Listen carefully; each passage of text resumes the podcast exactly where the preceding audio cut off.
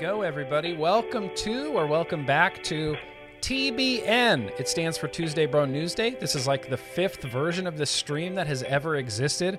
We've done a lot of stuff, but what we do nowadays is uh, we sort of unpack some news, give some hot takes on some news as it relates to what we do. Yeah, the world of vaping, tobacco, tobacco control, tobacco harm reduction, cigarettes, smoking, science, policy, legislation, Stanton Glantz, I amongst I know I'm sorry I shouldn't yeah it's okay amongst other things I am your uh, freedom loving libertarian host uh, Grimm Green now joined by my far left fact checker socialist probably Danielle Jones president of CASA welcome Danielle Here, Jones. here. how you doing today? Socialism for all, bitches. socialism for everybody Just kidding.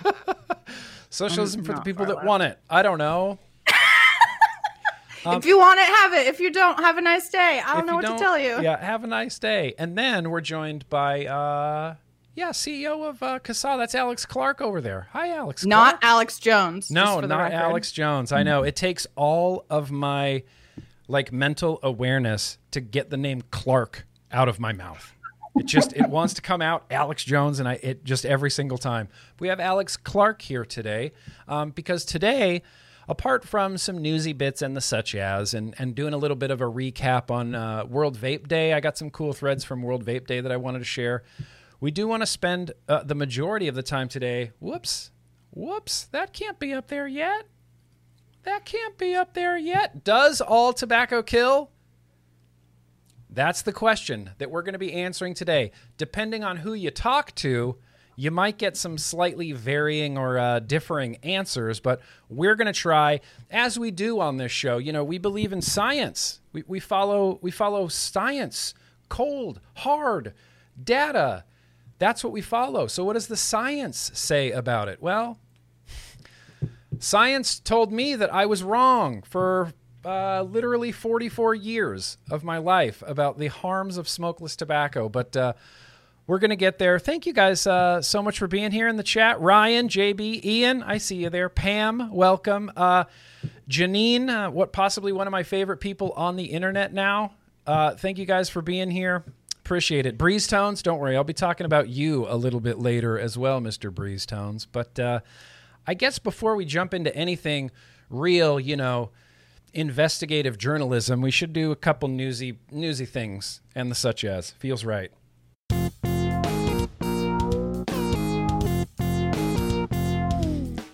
Yeah. Just that Yeah. groovy It's our weird porno news music. Yep. I love it. It's the perfect. It's perfect for this show. It's perfect for this stream. Uh, the first thing I guess I want to mention, and I'm doing, and not just because two people from CASA are here, testimonials.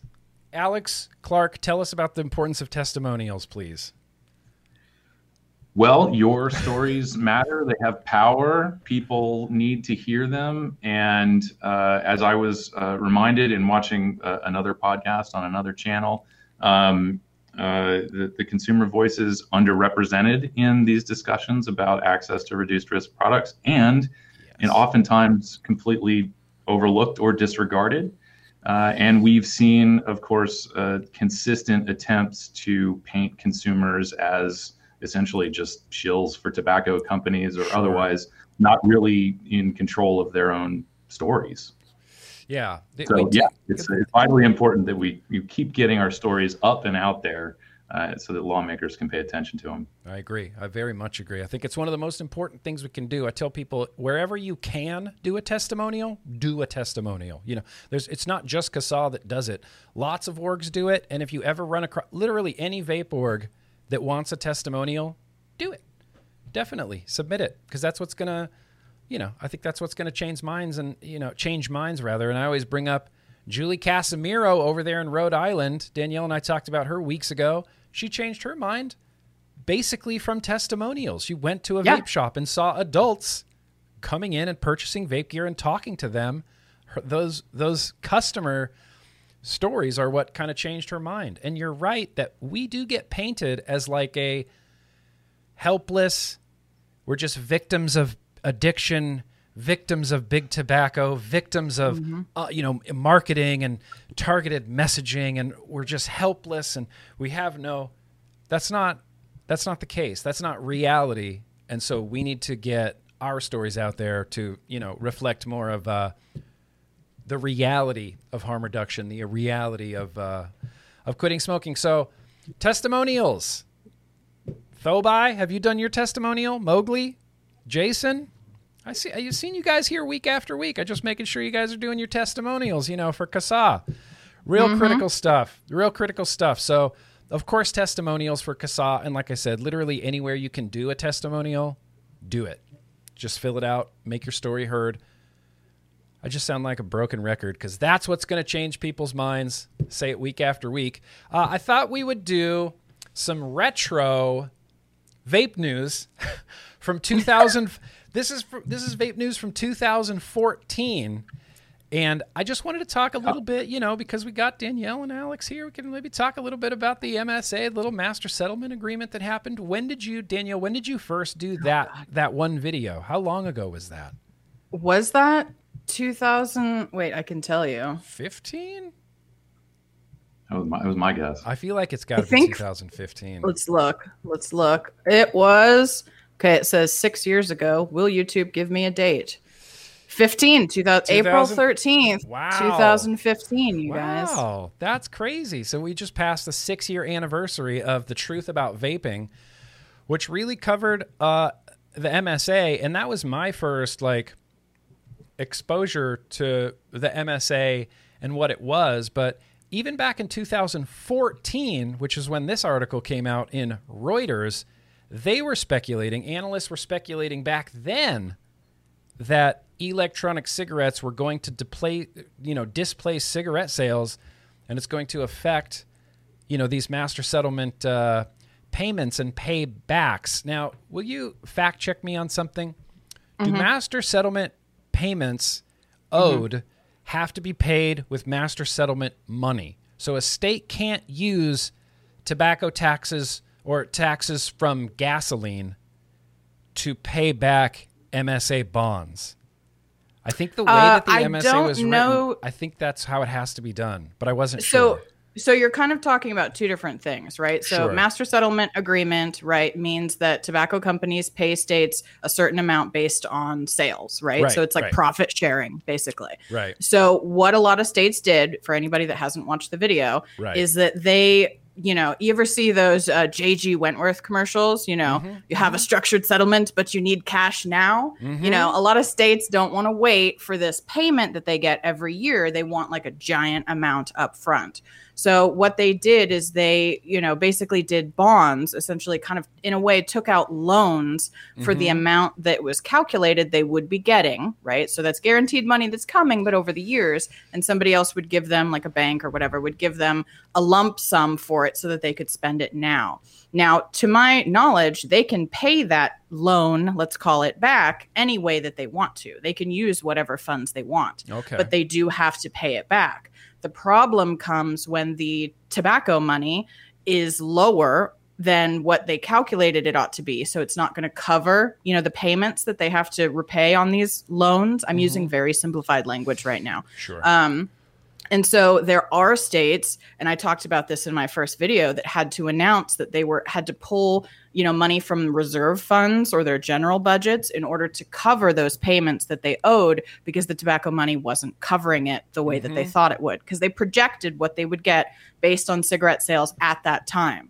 But cigarette sales started miraculously you know lowering beyond projections right it, this was unexpected and so yeah they can pay that back however they want to Okay. but it creates drama if they have to use you know funds that were supposed to be for i don't know education or roads or you know whatever it is and lots of states, even even in 2014, where tobacco bonds were already being forecasted. So this this main analyst said that these tobacco bonds are going to default within the next 10 years by the end of the decade. That's that's like right now. Is that not like right now? I mean, if he's talking about this decade in 2014, he's talking about 2010 to 2020. That's the decade. I haven't heard. I I don't know. Maybe I haven't been actively looking for states defaulting on their, you know, tobacco bonds. But I feel like this is a this is a thing that's going to be happening much more quickie. Quickie? I think Alex, you might know better than me, but in terms of following up on that, I think a lot of them have like basically kicked the can down the road by either like restructuring it or taking out more money in order to cover it. And so they kind of, you know how people go broke and so they just keep taking out more loans borrowing, to pay out. borrowing, borrowing. Right. Yeah. I I was under the impression that that's how a lot of them are handling this essentially. Alex, if you know more, please chime in, but I'd heard some reports of that. No, I, I don't have any more details, but that sounds the most plausible. Also, states are, you know, of course, raising taxes on mm-hmm. cigarettes and other tobacco products, enacting new taxes on vapor products.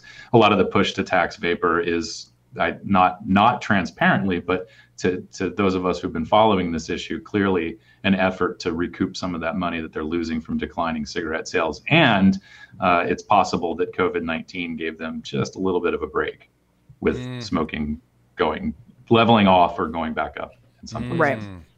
And the wonderful Jim McDonald is in chat. Hi, Jim. Hi, we Jim love McDonald. you. Hi, Jim Uh, McDonald. Hi, he- Jim.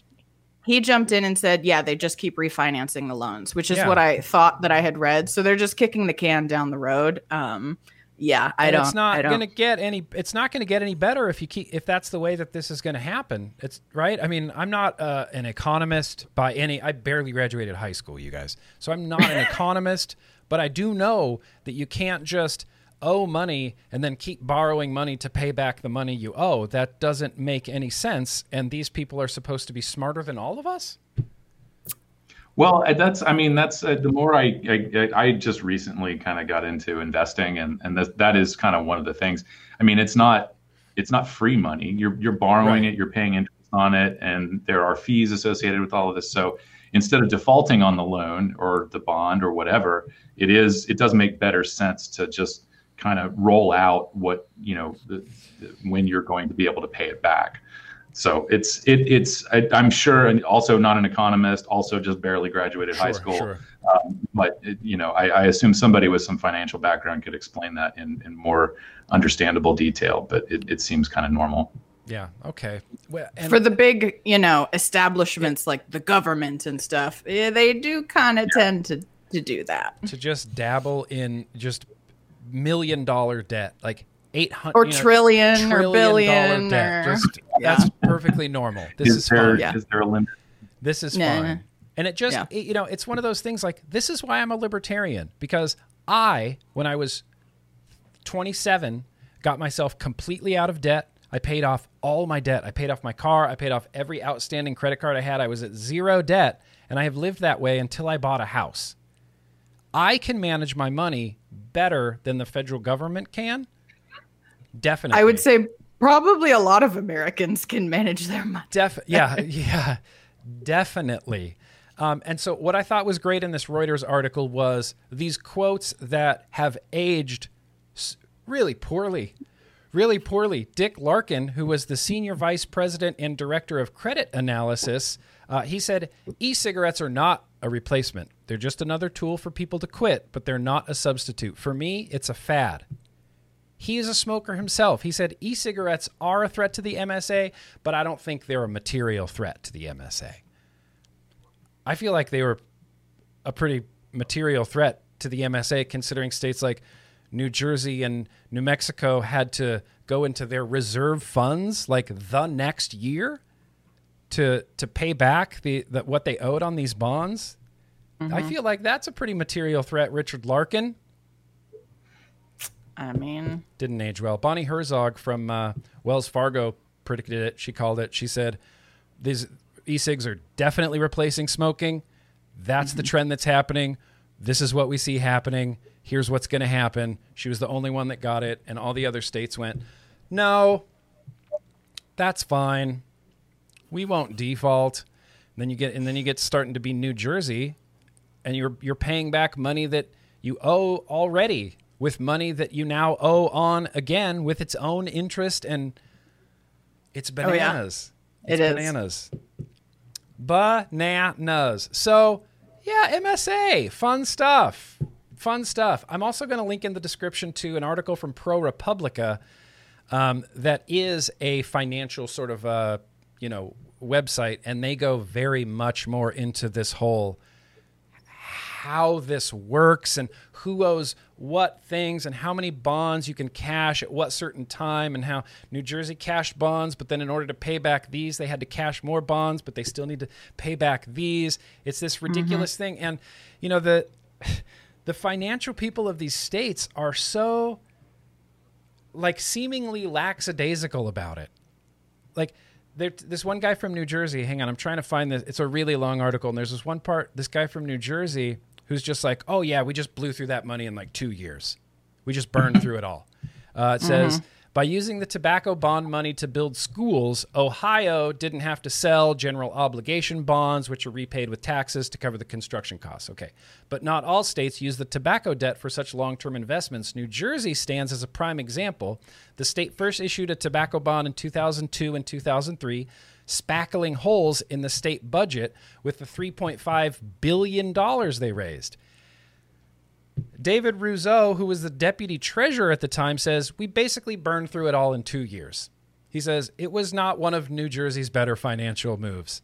And I'm thinking, how can you be so like laissez faire about this when it's going to come down? Like, it's going to hurt your state. It's going to hurt your taxpayers. Like, this is not like a, Oops. I feel like I know how they can Oops. be so blasé about it. It's because in government we have administrations, right? Like you only have to worry about this while you're in charge of it. Right, exactly. And once you're out of office or your administration who appointed you is out of office, it's somebody else's problem. Like you're yep. they're all short-term thinkers, right? That's because a problem for future politicians. Exactly. I like I just need to do a good this. job right now. yeah, not not you know, no no you know, no regard for the people that have lived in New Jersey their entire lives, you know, and had have been paying taxes. Now they're going to be screwed for something that took place like before they, you know, maybe before they were even around or something like this. Like this is decades old stuff. It's crazy. It's crazy to me. Mm-hmm. It's crazy to me. And it's just say like, yeah, we basically just burned through $3.5 billion in two years. Yeah, it was a weird thing. We just did it. I'm like, whoa, yeah. whoa. That's crazy to me. Yeah, 3.5 billion, no big deal. No big deal. So I'm going to post a link down the description to that Reuters article as well as to the uh, ProRepublica article. It's real, real long, but it goes into much, much more depth. And if I could find the quote, I'm still going to try to find it because they were talking about paying back the bonds using MSA money and that's how mm-hmm. it had to be done because that's how it was built into the into the agreement. So some of the states may have put that into their mm. own, you know what I mean? Like sure. the legislature may have said, you know, to basically try to prevent, you know, future administrations or whatever from screwing this up. They right. may have wrote into their they may have regulated themselves and said, "No, the state of I don't know, blah, blah, can only pay these back using this. We can't pull from our general fund because that will, you know, they may have done that themselves, but it's not related to that self regulation, basically, sure. that they would have done. It wasn't wow. related to the actual MSA payments themselves. So it gets, you're telling me it gets even more confusing than I thought it did. Oh, yes. That's what you're oh, telling yes. me right now. Yep. Mm-hmm. Great. Good. I'm glad so many people's like literal lives and livelihoods are part of this. Like, whoops, we spent 3.5 billion dollars in two years. Oh, sorry, guys, it's weird. No big deal. Uh, okay, one more last thing in the newsy bits here. In news that surprises nobody, the World Health Organization has reasserted its anti-vaping stance ahead of World No Tobacco Day. This was written by the prolific Alex Norcia for Filter Magazine. And the thing is, Alex is such a good writer mm-hmm. that if you start reading this article, you'll just finish it. I got to the bottom yeah. of this article and I went, that's all. There's no more? Oh, why done? didn't you write more? Al- Alex Norcia, Alex Clark, Alex Jones, Alex Norcia. This is There's so many Alexes. Too, We're all over the place, man. It, there are dozens of us. Um, it, it says in this article, uh, as part of the campaign to mark World No Tobacco Day on May 31st, the World Health Organization has reasserted its abstinence only approach to nicotine. In a press release titled, Quit Tobacco, Be a Winner, the World Health Organization said that the tobacco industry has promoted e cigarettes as cessation aids under the guise of contributing to global tobacco control while employing strategic marketing tactics to hook children in its same portfolio of products, making them available in over 15,000 attractive flavors. The agency also insisted that the scientific evidence on e cigarettes as cessation aids was inconclusive and that switching from conventional tobacco products to e cigarettes is not quitting. All- of those just mm-hmm. made me red with rage, like instantly Yeah. completely instantly. And what's what's so funny to me, I was just talking to Casey about this. The more I mean, this is like, you know, obvious, right? The more science that comes out and the more people start talking about the benefits of vaping and cessation and harm reduction and things like this, the harder World Health Organization just doubles down on what they've already said. Oh, You yeah. know, there's so much more evidence. Oh, even just over the last two years. I mean, not in- even including like the Cochrane Library Mm-hmm. about e-cigarettes for smoking cessation, and World Health Organization still just goes, nope, still no, still no. There's still no Yeah. evidence. at, at, at this point, it's it's like all of them, the World Health Organization included, are all just sort of grasping at straws. They will pick the next hysterical, sensational sounding issue that we may or may not have with nicotine, vaping, whatever it is, and splash it across all the headlines. And that's the new uh, problem. Oh, we we knew we knew that there was something wrong with these things. And Yeah. even though they don't actually have very good evidence to back it up. Of course, we're talking about the whole brain damage thing and all of that. Nicotine really is coming into focus now, Yes. both on the, you know the sort of positive side of regulation and and and helping people out, and also as you know an, another thing that they're going to demonize. So But see, but that's Yeah. what it's all going to come down to, isn't it? Nicotine. Yeah. That's Yeah. that's the that's the smoking gun. That's the the magic key. And we've studied nicotine for a really long time, have we not? I mean, hasn't NIH been been doing nicotine research for years and years and years and years? Like we know a lot about nicotine. I feel like you're not going to be able to they might be able to. I feel like you're not going to be able to twist or distort the reality around nicotine that much. They're gonna have a hard time. I'm They're interested try real hard. to see. Yeah, I'm interested to see how this is going to play out. Because on the one hand, we do have a decent amount of science on nicotine use Mm-hmm. in regards to um, nicotine replacement therapy, right? Gums, patches. Yeah. It's also has been studied um, for like neuroprotective and like you know neurological effects. Essentially, Alex and I were actually just looking at some research this morning, um, talking about think I that. saw that same research. Yeah, yeah, but it's it's interesting because you know when I when I did my uh, speaking of the truth about vaping episode two that I did was about nicotine, but there's also an element to nicotine where you know let's say pre or even post NRT coming onto the market, there nicotine was largely studied in the context of smoking. There wasn't a lot of isolation outside of smoking a Mhm. cigarette. And so there is sort of this weird balance between you've got like everything related to smoking and then you've got like the stuff related to NRT and the stuff related to because they're usually using NRT in these um you know like dementia and Alzheimer's and ulcerative colitis studies. They're using uh transdermal patches usually. Mhm. so you've got like that kind of science, but in the minds of a lot of these people, those are like divorced from each other in a lot of ways. You know what I mean? It's like this is this science and this is this science, and they don't have anything to do with each other. And when we talk about tobacco, we don't look at NRT, and when we talk about NRT, we don't talk about vaping. Or it's Right. it's very bizarre. The mental gymnastics Yes. I feel like is really intense when it Yeah. comes to nicotine. Yeah. And I have a I feel like they're going to have the, the government themselves in a lot of ways has been fighting misinformation about nicotine because they want to promote NRT in a lot of ways. So you've I've got like, you know, worksheets from years ago that's like NIH or CDC trying to dispel myths about nicotine because they're Mhm. trying to convince people to use gums and patches.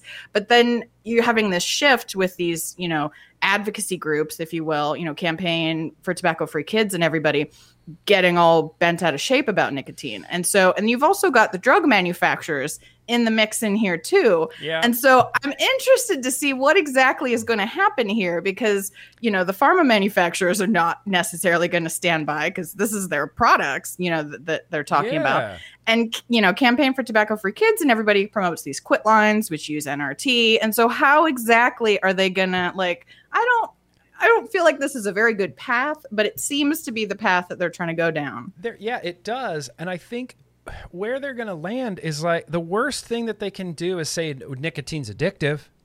It's addictive, and that's it.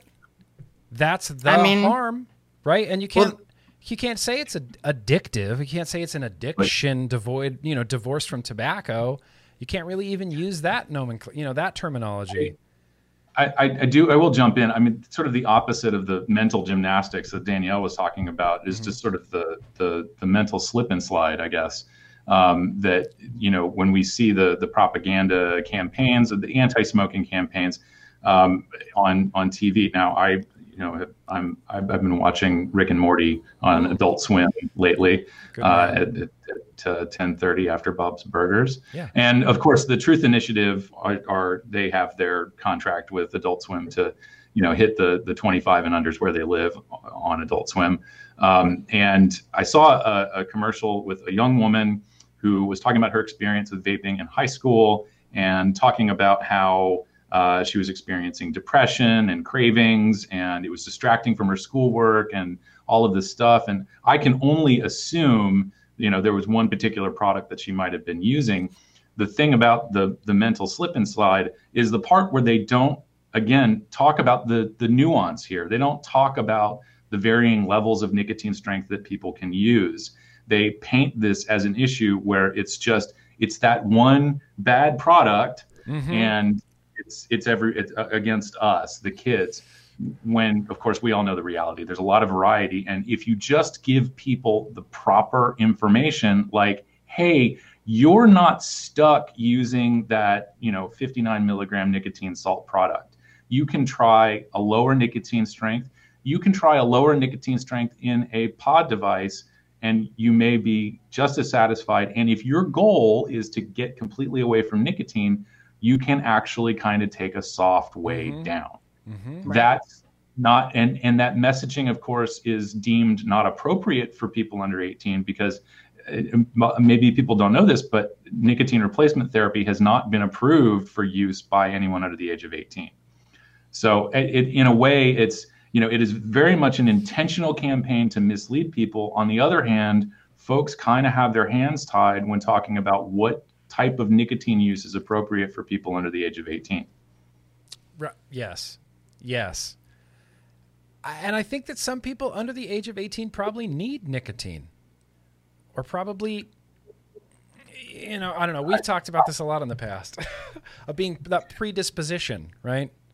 Yeah, I have this theory that like, and and it comes from when I watched You Don't Know Nicotine. What's my favorite guy's name? Newhouse. Is that Paul him? Newhouse- Yeah. Paul Oh, Newhouse. oh, I just love him. Yeah. So he was talking about, you know, this concept of, well, I think it's actual science, right? That we have these nicotine receptors in our brain, and some people have more than others. And some people, you know, they kind of, if you have more, you kind of need that nicotine, then you are kind of at peak performance. And if you get more than that, then your performance may go down. But some people have more of them than other people. And I think to me that kind of sounds like some people are sort of predisposed to to function better. Yeah. Like I think I am a person that functions better when using nicotine. I think that that Definitely. is was true when I was a younger child. I think it is true in my adult life. I do not advocate or promote the use of nicotine by people who are underage because we don't do that. It's illegal. We don't do that. Don't It's break the law. However, I also think that we have to be pragmatic here and we have to like I I know that we don't want to encourage people to do stuff, but also like reality is a thing too. Yeah. Like, I don't know. yes. Also, reality is a thing. I used to say that all the time when they're talking about raising the age to 21. And I thought, if you're an 18 year old and you are smoking, you're going to make someone wait to get what will help them quit. Like, no, no, you got to wait a few years. Keep smoking, though. Wait a few years until you c- you know like that seems crazy to me or and it mm-hmm. especially goes for underage smokers. If there's a smoker who's i was 13 14 15 years old 15 year old smoker you're going to make that guy wait 3 years before you give him something that'll help him quit smoking? And we talk about wanting to protect kids. Okay. That's great. It's it Okay. yeah, the mental gymnastics is peak in this topic in my opinion. peak. it's so weird it should have it's its 'cause- own Olympic like category. Yeah, well, Matt Myers wins the gold medal for uh, mental gymnastics of tobacco. 100% control. would vote for that. Hundred percent. Yeah, Um, I did want to read one more quote from this really tremendously awesome article that I would highly encourage you to go uh, to go read. But it's it's a quote from you know one of our new favorite people, Cliff Douglas. Uh, he says.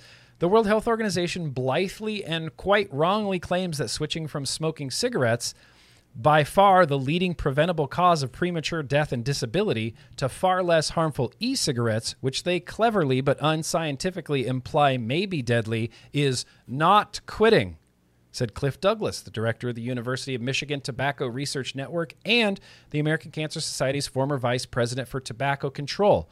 What they really mean is it isn't quitting nicotine, which they know does not cause cancer or the deadly diseases caused by smoking, and which the FDA and other national health authorities long ago determined to be both safe and effective in smoking cessation products. Yep. This is another one of those. Well, what we said before, it's kind of coming back around, and but now we're saying something new. But we need to continue saying what we said before, while also saying something new. And oh shit, now we're stuck in a loop.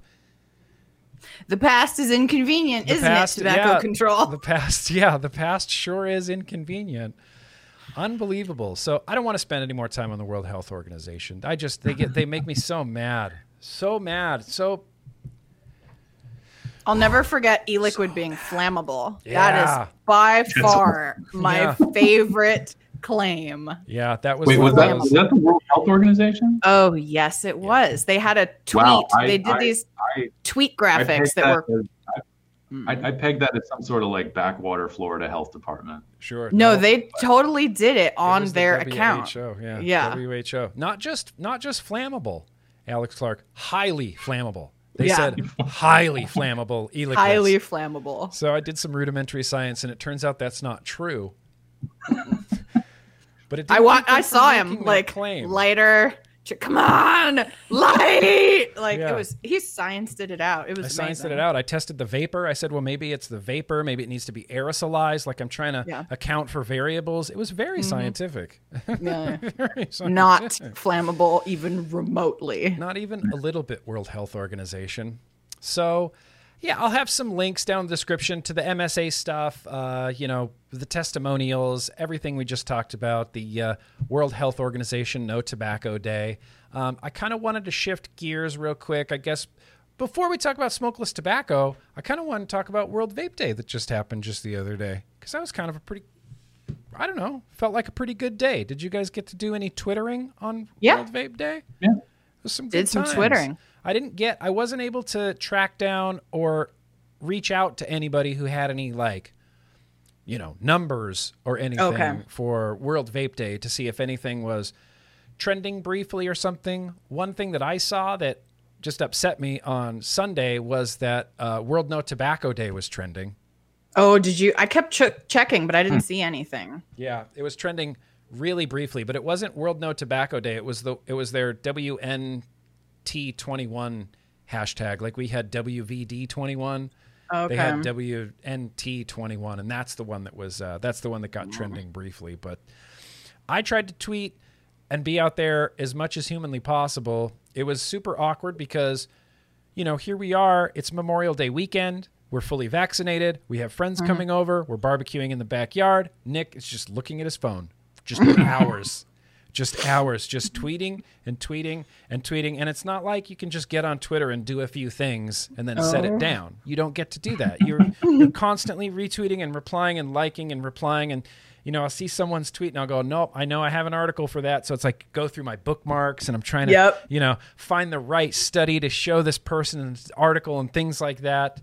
But uh, I thought it, I thought it went really well. I saw a lot of vapors kind of coming out of the woodwork and I wanted to share kind of some threads that I thought, I don't know, I felt like these were pretty cool threads, and I wanted Danielle Jones. She's you sent over a thread about that uh, woman asking about smoking. Yeah, this was the day before World No, or I'm sorry, World Vape Day. World so the day Day? before. Yeah, because if anybody doesn't understand, here World Vape go. Day is the day before the WHO's World No Tobacco Day. So it was like a, a clapback, basically, like we're gonna do Mm-hmm. Our own day before your day. So Um, that. Right, exactly. So, but the day before ours, even, I stumbled across a, a thread that seemed like a very genuine person, you know, asking about quitting smoking, basically. Right. And what happened is Here, I was like, show I it am, here on the screen. Hang on. I was like, I am intrigued. And she, you know, Yeah, there it understandably was like, spare me the moral lectures, please. And I was like, girl, I feel you. Okay. Yeah. And so, you know, I went through and before I commented, I just decided to peek around. I just Mhm. decided to look, what Mhm. is the world of Twitter telling this woman to do? yeah. And the answers, and these mostly were not vapors. I bet you 20 bucks Charles, you know, chimed in on this, and that's how I saw it on my timeline Yeah, or my uh, you know, Twitter feed. Possibly. Yeah. But most of these were random people, not a, a ton of vapors, giving like very bizarre advice. And the, I can divide the devi- advice that I saw into two camps. Like this. It was either just stop cold turkey. Just quit. exactly. It was either I just it. Why do can't it. you? Right. It was either basically just do it, you pussy. It's not that hard. That was option one. right. or option two was essentially um, a list, a myriad of list of things to punish yourself, hurt yourself, Right. take things away from yourself. I saw things like don't hang out with your friends who smoke anymore. Don't Yeah. go to places that you like where you smoked anymore. You know, eat hot peppers. You know, hurt yourself. Do all like all of this punishment. Yeah. And it was so depressing to me to look through either like, you know, man up or like hurt yourself, make yourself suffer. Like those were the popular options.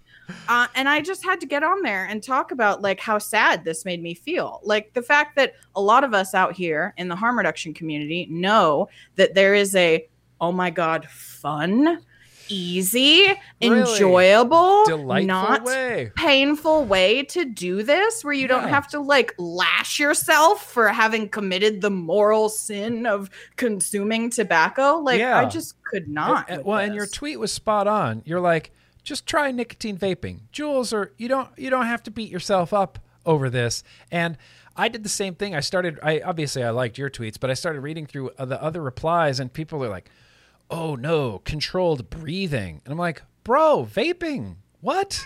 Controlled breathing? You psychopath? Like, sure, try it. I don't know. And look, I'm not gonna." rule out every tool in the you know in the tool bag just because I don't get it. But if you want to try controlled breathing, cool. When that fails, try vaping because it will definitely work. And it kind of just reading through this tw- through this thread, it's like you see this the same like uh I don't know self-loathing like yes when they quit, they feel like they need to be punished or Yeah. something. It's this weird mental thing where in order to quit, it has to be punishment. exactly I- they've been I- I- brainwashed I do, I do have to jump in just a little bit here on on that one person's advice about you know Breathing. It, it's it's people, places, and things, and this is actually really good advice for anybody who's in the early stages of trying to quit any kind of substance use. Um, and this was this was something that it, it is a bit of there is that sense of self punishment or uh, it's more of kind of temporary sacrifice. Um, Sure. You know, when I quit drinking, I, I had the privilege of being in an inpatient treatment facility for four months and then having to come back into the real world. And everybody tells you, you know, don't go to the bar that you used to hang out with and think that you're just going to order a soda and be fine. Right. And and it's really the the advice is more about it's self protection. It's don't put yourself in that position where you're going to be overwhelmed with the stimulus and overwhelmed with all of those cues. It's your brain screaming, saying, "Give me a cigarette, give me another drink." And so early on, it's good to keep yourself out of those situations. yeah. I've gotten to a point where I mean I can sit at a bar and hang out. You know, I've hung out with you guys in, in bars and casinos and stuff before, and I'm fine. But in those first few months after getting out of a very controlled inpatient treatment facility, it was good to remind myself, Right. you know, I, I just can't go back to socializing at the bar down the street. And I, I just I have to give it some time. So I, I did just want to offer that up as a, a, different perspective. But you are right, of course, that you know a lot of this is it, it's not just us. I, I think a lot of us, myself, I'll speak for myself here. You know, I've internalized a lot of the anti-smoking, anti anti-smoker messages, and and come out of my experience with I probably some severe damage to my self-esteem. Um, but it's uh, oh now I've lost my train of thought. but it, you know, uh, it it it's it it's the perspective. The internalized bad yeah. feelings. Yeah, we yeah. we tend to to to put this at the feet of tobacco control, who it, it seems they believe that uh, getting well involves some level of extreme discomfort, not just from changing your behavior, but in in the the the, the strategies that you use to accomplish that. Mm-hmm. You it just it can't feel good. It can't feel effortless. You right. have to work hard for it. Right. Yeah. I, I and I yeah. cannot stand that mentality. That mentality is antiquated mentality. That mentality to me is no different than saying, "Well, that's the way we've always done it."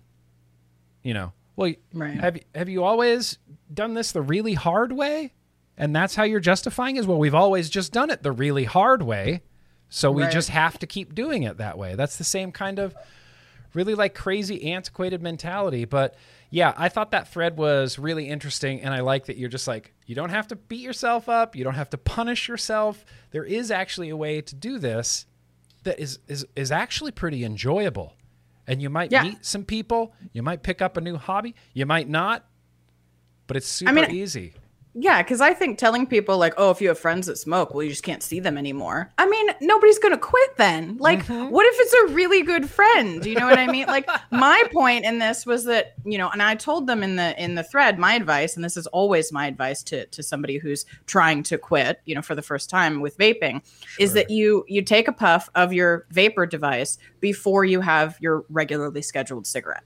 That's mm-hmm. how I have seen a lot of success with people. Like hit your vape and mm-hmm. then smoke the way you were going to and just keep doing that. And eventually you kind of get to the point where you've hit the vape and then you're like I don't really need to pull the I'll just I'll just keep, you know what I mean? You just don't need times. to. Yeah. But if you do it that way, you know, and there's even Chantix and other things like that kind of have you still, you know, you could still smoke a little bit and then you kind of wean off. I don't think that's crazy talk, but you could still go out with your friends on your lunch break to the smoker circle that you've always and gone just, to, but you're vaping yep. instead. And you don't have to lose your friends. I mean, friends are really important in difficult times like this, right? Like, I just feel like alienating yourself from a potential support system in yes. order to do this, it just seems really harsh. And I think that there are ways that you can have both, you know? Yep. That was that was my I it just does seem pretty counterproductive to cut people off. It's like Whatever happened to Danielle? She quit smoking. Yeah. she can't be well, friends with us anymore. I don't know. I, I know. We just can't be friends so anymore. Bizarre. Like, so I mean, bizarre. Yeah. Come on. Look, I get it. Look, I get it. So, but World Vape Day, what a great day. I wanted to share some threads that I saw.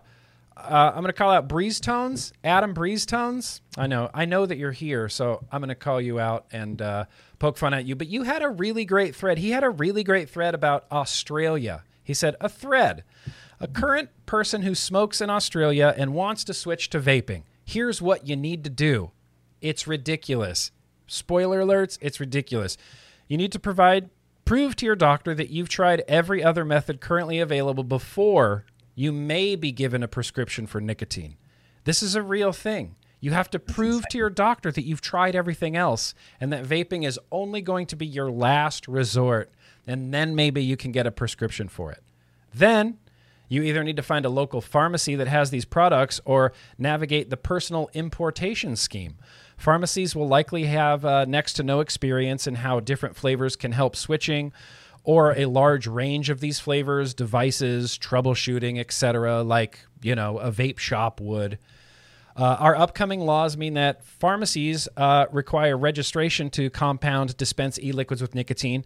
Don't worry, the personal importation scheme means that you can buy from international sites. Uh, because as a first timer, sh- this should be really easy to research and navigate, right?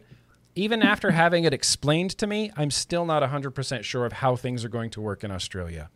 But, but then you need to know what kind of device you'll need and also navigate the milligram strength to suit that device. And it'll only take a little while for the Postal Service to get to you. All services are on time. Yeah, it may not be accurate. Unless you have a prescription, the package that you ordered from overseas may be seized or destroyed. That's okay though, because I'm sure that every single worldwide vendor realizes that they now need to meet requirements slash paperwork for Australia. They don't have enough things to do running a business. I forgot to mention that there's only a handful of doctors and GPs in Australia that actually believe vaping is a form of a lower risk alternative to combustible tobacco, so you'll probably need to help your long term doctor even understand what vaping is, let alone the safety of it. In the meantime, there are plenty of shops that still sell cigarettes. In fact, they're everywhere you look. Combustible tobacco, even with all of the harm that they cause, are still readily available. But you'll be strong enough to resist that purchase urge, won't you? Just you can, if I can do it, you can do it. Cold turkey. Once again, once you receive your products and succeed, it's likely that you'll feel invig- invigorated mentally and physically, compelled to tell your story. You'll face incredible opposition because the rest of the world believes that what you're doing, that you're doing the same harm to yourself as you did when you were smoking. That might be my favorite tweet of all of World Vape Day. All of World Vape Day. You might feel better and you might want to tell your story, but here's what's coming up for you. They think that you're still smoking. In fact, Many of the citations involved in this legal process by RTGA have been either debunked or involve opinions over science to make this harder for you. Cigarettes, though, are still marked as safe. Still with me? Hello?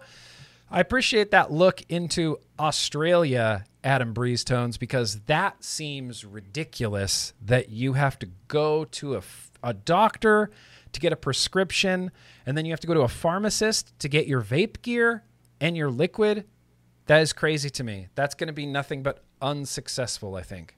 I don't think we're going to see as many vapors popping up in Australia with that. That is the worst way they could have possibly done it. That's like the jump through the most hoops possible. You have to prove to your doctor that like you tried everything else. That's crazy to me. It's a consumer product, man. It's a consumer product, man.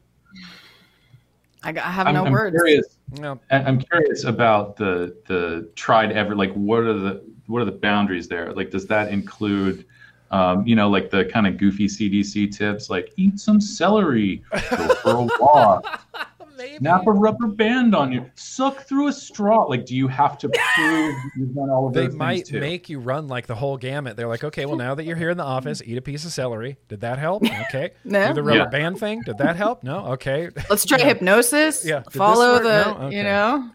It's a it's And it's go a home long. for two weeks and, and then rigor- come back and tell us how. If you're still Right, right. smoking, and the celery didn't work, then maybe I guess we'll talk again in a Uh, month. Yeah, then maybe I'll give you a prescription. Oh my god. And the thing is with the prescriptions, and correct me if I'm wrong, Adam Breezetones from the chat, you have to predict how much liquid you're going to vape for the rest of the year. And that's what your prescription is for. So they have to calculate mathematically you vape three mils of liquid a day. That means you'll vape this much liquid a month. What? That means you'll vape this much liquid a, a year. That's how much you're allowed to have. That's your prescription. You have to Oh my god. how much nicotine you're going to need for the year. Oh wow. That that may be the worst part. I don't know if you can say there's a worst part, but that is a It's really all bad the part worst of it. part. That's a terrible scheme. There are so many people that have to adjust their strength. Like they try this and then like, ah, okay, no, it's not enough. Maybe I need to go up. Maybe I need to. I mean, I guess going down under this scheme wouldn't be a huge. Th- No, what? Just, oh my god. Australia, Australia, yeah. Every time I look around in the, in the world and I see like bad vape legislation, I'm like, oh, Australia's getting it bad. Mm. Australia's getting it. Australia's getting it real bad. But I mean, meanwhile, their their neighbors in New Zealand are Mhm. actually getting it kind of right. yeah, Yeah. getting it kind of Don't They talk to each other. Is there some weird football rivalry where they can't be friends? Or do they have rugby or something? I don't. What is, is there deal? some weird rugby rivalry where they can't be friends? no, well, I mean, I thi- as far as I know, I believe the citizens are all definitely friends. You know, maybe the maybe the leaders are uh, maybe the leaders are enemy, but for a really long time in, in, in Australia, New Zealand was like that's where you get your vape gear. Vaporize in Australia or in New Zealand is like the biggest distro in the country. Uh, the majority of their stuff went straight to Australia. They were just ordering. Australia was ordering it directly from New Zealand. Now that's illegal unless you have a prescription. So you can't really do that. Ah, uh, shit. We are supposed to talk about smokeless tobacco today, which we are going to get to in one second. Yes. But I did want to I want to call out two more threads that I saw that were really really great. I might not read one of them, but I did want to call out my patron Derek. I, I I'm so fucking proud of you, Derek, for this Twitter thread. This is a spectacular Twitter thread. Derek works in a shop. Uh, he works in a shop, and he said um, so instead of telling my own quit smoking story for World Vape Day 21 today, I thought I'd tell a different story. Uh, so, as few may know, I have worked full time at a vape shop in my hometown for over four, four years now. About a year into me working there, I had an older gentleman come in. He was a 30 plus year smoker and thought he would be a lifetime smoker. He unfortunately had COPD from smoking cigarettes for all those years. We were able to get him set up with a vape and some 12 milligram e liquid at this time, the gentleman keeps coming back for about a year after. One day he comes in and he doesn't want anything other than to give us some good news. He said he had just went to his doctor and he found out that his COPD had went back into remission. His doctor wouldn't admit it, but myself and him both knew that vaping saved his life. It beat COPD. Years later, and I still remember that guy. I will never forget his story. His story is not anecdotal either. There are millions more just like him that vaping has helped in one way or another. This is a life saving, life changing technology. We have to make sure that this technology sticks around to help many more, despite what the news tells you. These are real people with real stories of vaping saving their life. Yeah. Well done, Derek. Well done, Derek. So proud of you, man. That's uh, that was an awesome Twitter thread. That uh, put a big smile on my face. It's like, yes, bro, COPD, vape shop, Derek. I love you, man. Can I, I? I, will add just quickly. This is a that story is very similar to a friend of mine from New Jersey. Um, some folks may know the name Dan Donahue. Um, mm-hmm. and, and, and his his story is is very his personal story is very similar. So it's it's not just the millions of people that vaping has helped because of you know quitting smoking. It's likely it's potentially hundreds of thousands or more people, maybe over a million, who have had that smoking attributable COPD, and and that's I mean that's a huge one. The fact that that people tons of people are experiencing tons. going into remission with COPD because of switching to vaping that's that's significant. Yeah, it is significant, and it's one of those things that keeps happening. This study keeps going on. They did a, the three year study. Polosa and, and, those guys did the three year yeah. study, and then they did a five year follow up. And they're like, "We're probably going to do another." And I'm like, "Yes, ten years. Let's keep this going. How's keep that going, keep it going? Keep it going. Keep long term data." Mm-hmm. And, and as long you know, and as more that this keeps going, you're going to eventually get to that like, yes, vaping reverses COPD. How could you ever think any other way? Look at all this science. How could you have mm-hmm. ever thought any other way? It's going to be so plainly obvious. So plainly obvious. So there's lots of them. There's lots of people that have have lives have been drastically improved. Vaping, harm reduction. See, I know we're on the right side of this. I know mm-hmm. we're on the mm-hmm. right side of this. Okay, one last little World Vape Day thing. I just want to say I had a great time on World Vape Day. Despite ignoring my friends that were here, I still got to talk to, tweet, retweet at uh, a lot of tweets and people, and, and it was I thought it was a really, really great day. There's one more Twitter thread I'm not going to read, but I would really encourage you to read it because I don't know exactly who this person is. Did either of you see this thread? Camilla I think I did. Anderson. I don't mm-hmm. know who Camilla Anderson is, but this thread is called The Confessions of a Former Public Health Advocate Who Specialized in Tobacco Control. I'm sorry. A thread. Mm. And it is it is pretty fascinating. Uh, Camilla's talking about how her dad smoked and had lung cancer. Her dad uh, ended uh, ended up killing himself over this, and so mm. Camilla dedicated her life to you know uh, educating and, and helping people and things like this. And Camilla talks about how she was wrong for for really really really really really really long time uh, until she wasn't wrong anymore, and now she wants to be right. Uh, and I think that's fantastic. This is just a really good thread. There's no like little even like little nuggets I can give you without ruining the whole thing. But it's an incredible thread, and I don't know who Camilla Anderson is. I'm not a f- familiar with her being a former public health advocate who specialized in tobacco control. But I saw that picture that said "I'm sorry," and I thought, "Oh, I have to read this." It's a truly, truly great thread. That was this was my probably one of my biggest highlights of World Vape Day. Just a really great thread. Mm-hmm. Just a really great thread, and I'll throw that out there. In fact, let's throw that in the I'll throw that in the chat right now. But what we have to do now, oh, where'd my chat go? Ah, it doesn't matter. It's just gone. Disappeared into the ether. it's almost like I'm a professional YouTuber. Okay, there you go. There, that's in the chat. Um, I saw some super chats come in. Not sure who this first one is from. Purple picture. It says, "Hey Nick, my super chats always disappear, but keep fighting the good fight. I will keep helping as long as I can." Uh, yes, Legion Vape sent me. All right, there. You, I, I appreciate that very much. Uh, Chasing Cloud says, "I've heard it all. I've been called, yeah, I've been called a junkie, piece of shit, disgusting, all related to addiction. And if you have never been an addict." How can you judge someone for living in hell? I'm five years sober and clean for the win. Congratulations, Chasing Clouds and Flavor Reviews. And uh yeah, stigmatizing, probably my least favorite thing. I don't know, on earth, probably. Uh Barbara Burgess says off topic topic, but happy birthday to Brian Green. That's right, it's my brother's birthday today. Aw, it's my dad's my birthday brother. today. Really? All right. Happy I'm- birthday, Danielle's dad. Happy birthday, my brother. That's crazy. June 1st. I know like four other June 1st birthdays. And my birthday is Friday, just so you know. It's birthday week, oh, guys. Oh, it's, It's birthday, birthday week. Oh, I wish I knew that. Okay, well, I have, I'm going to get you something, but it might take a while to get there. We'll see how that goes. You don't have Oh, to shit. get Happy me. birthday. Happy birthday. I'm having Pizza to all the- Yeah, that's right, you are. No.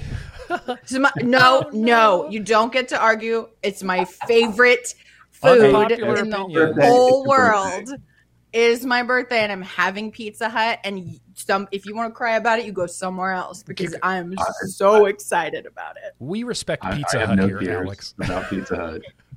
It's trash food, and that's I that's work fine. in real it's pizza mine. shops, so Oh, It's fine. I know it's not real shops. pizza. It's trash pizza. It's garbage pizza, but I love it Yeah, so you can't, much. You can't gatekeep pizza, man. Pizza's pizza. You can't be like, that's not real pizza. All pizza is real pizza.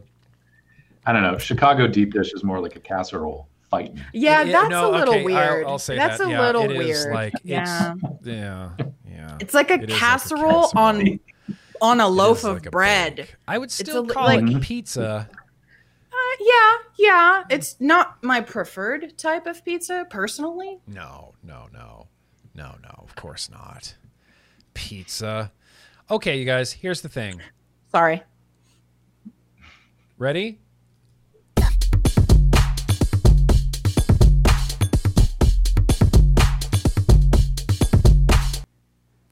Does all That's my favorite. tobacco kill? Yeah, it's a little groovy. You want to hear it again? No, I'm just kidding. Yeah, yeah, yeah, yeah. Does all tobacco kill, Dancing Danielle? I No.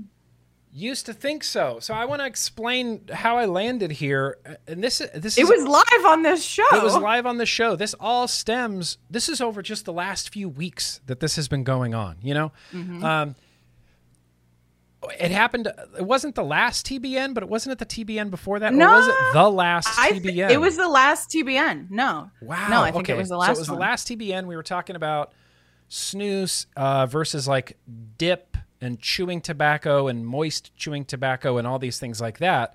And I had made some remark about uh, how chewing tobacco causes mouth cancer. And Danielle said, Does it though? She's like, Wait a minute, wait a "Ah, minute, wait a minute, eh, wait a minute, wait a minute. And I said, Yeah, of course it does. And she's like, Does it though? And I'm like, I think it does. And she's like, But does it though? And I was like, I don't know. I don't know anymore. it was really great. You guys should go. It was back and pretty watch it. great. It was- And that was one of those moments where I was like, oh, I might be really wrong about this. I might be really wrong about this. Turns out I was really, really, really wrong about this. We've used bad science and just, you know, things like that have just all like the epidemic, right? Youth vaping epidemic. It's all you ever hear about. But they they didn't ever had to prove the epidemic. They just kept repeating the epidemic and kind of until it became true in people's minds. This Right. is like that. This is like smokeless tobacco to me is like secondhand smoke. We used a lot of really bad science to justify indoor smoking bans based on the idea that secondhand smoke causes lung cancer. We have this we have crazy regulations on chewing tobacco and snus in the United States under the idea that tobacco is bad and tobacco will kill you and tobacco always leads to cancer. That turns out might not be the case, but how did I, a otherwise reasonable, rational, critical thinking adult, end up just a week ago that the idea that chewing tobacco caused cancer could it could have been from the CDC that says that chewing tobacco causes cancer of the mouth uh, and esophagus and pancreas. Causes. Chewing tobacco causes cancer of the mouth, esophagus, and pancreas. So that's probably where I could have picked it up. The American Lung Association says smokeless tobacco is linked to several different types of cancer, including cancer of the mouth, esophagus, and pancreas. A lot of similar, uh, similar talking Wording. point. Yeah, similar talking point there. Uh, American Cancer Society. American Cancer Society was a little bit different. They said using any kind of smokeless tobacco can expose you to health risks. I mean, yes, technically that is the truth. There's a there's a margin of risk there. These products contain cancer-causing chemicals. Ah, not so much, as well as addictive nicotine. The problem with using the term smokeless tobacco is I think it's too blanket of a term. Did, we kind of discussed this a little bit earlier, but I feel like smokeless tobacco is too too broad of a term, and I think there needs to be nuance to it because you can say that smokeless tobacco cause, ha, contains cancer-causing chemicals, but it's really only like one kind of Well, it it depends on where you are in the smokeless tobacco, right? I It's, think it's regional. is- Right, it depends, and there's you know a particular type that we'll we'll get into the different types, but there is a type uh, that can have an increased risk, but like Mm-hmm. in the United States, for the most part, that's not what people are referring to when they refer to smokeless tobacco. Mm-hmm. Right. It's I don't even know that that particular product is all that popular here in the states. I think it's primarily in like Southeast Asia or something like that. Sure, sure. Yeah. Uh, they say some smokeless tobacco products may expose users to lower levels of harmful chemicals than cigarette smoke. But this doesn't mean that, that right that almost seemed a little bit rational for a second. Right, But right. this Like, doesn't oh! mean they're safe. Where have we heard this before? Where have we heard this before? And this constantly. Co- yeah, co- eh, daily, five minutes ago on Twitter. Yeah, constantly sounds very much like vaping. This they're not talking about vaping. They're literally just talking about chewing tobacco, smokeless tobacco that you put in your mouth. Mouthal tobacco is that a thing? Oral tobacco. or okay? Yeah, oral. I guess would be the preferred. Yes.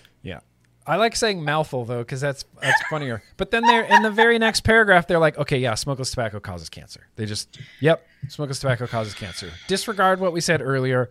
Smokeless tobacco causes cancer. Um, they go on to talk about how it causes mouth and tooth problems as well, which also isn't really super backed up by much science. And they also make a, another big deal out of uh, leukoplakia. We talked about this a little bit earlier. Leukoplakia. The, the, the American Cancer Society says many studies have shown high rates of leukoplakia in the mouth where the users place their chew or dip. Mm-hmm. Leukoplakia is a gray white patch in the mouth that can become cancer. These patches can't be scraped off. Sometimes they're called sores, but they're usually painless. The longer the person uses oral tobacco, the more likely they are to develop leukoplakia. Stopping tobacco might help clear up the spot, but treatment may be needed if there are signs of early cancer. Now, we talked about leukoplakia before, a little mm-hmm. bit before the stream, and leukoplakia isn't exclusive to chewing tobacco No. users. Leukoplakia is like a, an, a, a naturally occurring thing in your mouth that's caused by everything from bad fillings or something irritating your mouth, like a dental procedure or getting too much sun in, in your mouth can cause leukoplakia. And so it's presented by the American Cancer Society in this. I mean, they're not saying it, but they're kind of saying that smokeless tobacco causes leukoplakia, which causes mouth cancer. And that's not actually correct. It can be caused by smokeless can, because it, it creates because the leukoplakia is basically, according to Dr. Brad Rodu, who Rodu. is like one of our foremost experts in you know research on smokeless tobacco, mm-hmm. it is essentially a buildup of keratin, which many of us commonly know as a callus, you know, like on your elbow or like on that finger where you hold a pencil and you write a lot, mm-hmm. or on the bottoms of your feet. It's a callus in your mouth, basically. Mm-hmm. And it can be caused by any form of irritation. Mm-hmm. And it can go away if you switch the side that you use the smokeless tobacco on. Mm-hmm. It also is not specifically or necessarily precancerous. It's Mm-mm. a callus. Yep. Could it's- cancer develop there?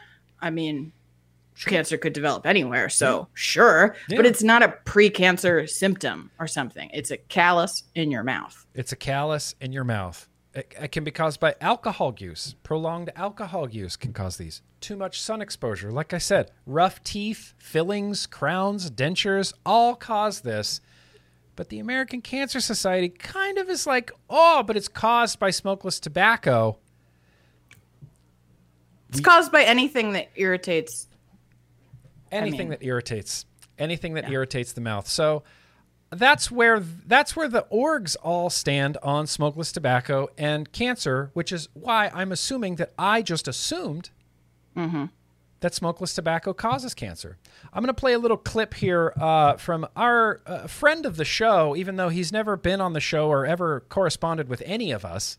Please come on the show, Dr. We lo- Brad. We love Dr. Brad. We love Dr. Brad Rudu. Uh, this clip came from a YouTuber named Mudjug, Mudjug1, who is a, uh, you know, tobacco, smokeless tobacco, a smokeless guy. tobacco YouTuber guy. Uh, he actually interviewed Rudu and uh, this Rodu. is just a little Rodu. I, I got you, Brad. Rudu. Only when I'm Listen, here, though. Maybe that's why Brad refuses to come on the show because I keep saying his name wrong. I mean, I wouldn't blame him. Brad, I know how to say your name, okay? Please come on the show. It's Rodu. You are Dr. Rodu. come on, Brad. Hi. Hi, Brad. Hi, Brad. Hi, Brad. Danielle's your number one fan.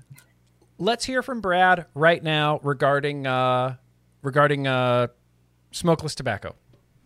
Well, since the early 1980s, there's been a misinformation campaign conducted by major health organizations, federal government, state government officials, and their whole goal is to set all tobacco products as being equally evil and equally dangerous. And that simply has no basis in scientific reality. In fact, smokeless tobacco use has been documented to be 98% safer than smoking. And they are ignoring this fact because these organizations have one goal a tobacco free society. That's basically tobacco prohibition. Mm-hmm. And so they have to cast all tobacco products in the same light in order to accomplish those goals. Right, right. What I'm trying to do is give smokers an option mm-hmm. and inform smokeless tobacco users, chewers and dippers, mm-hmm. That they in fact have been grossly misinformed about all of these health effects. I've been conducting research for about 20 years and I've published over 40 papers, scientific studies supporting the idea that there's safer tobacco products. I am an oral pathologist, and an oral pathologist is an expert with diseases of the mouth, not cavities or gum disease, but that includes oral cancer. I found out 20 years ago that I was misinformed about the cancer risks of chew and dip. Mm-hmm. And so what I did is re-educated myself and decided to uh, basically commit my career to educating smokeless tobacco users and smokers about these risks so that they have educated and informed options.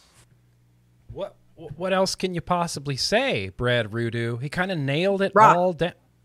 Rodu. Did I say it wrong again? Yeah, I'm gonna get you every time. It's gonna be so I quit. This is your guys' stream now. I'll just.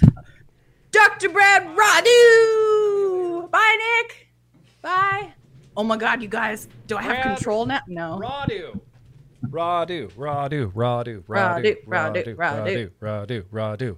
When he says, I was misinformed for 20 years of my life, I feel that because I feel like I've been informed most of my whole life. In fact, I was so in that that mentality that the first time um, that I flew anywhere, I used uh, snus. I bought I bought some Camel snus to use for the plane, and I was even like really reluctant to use it because I thought this feels bad.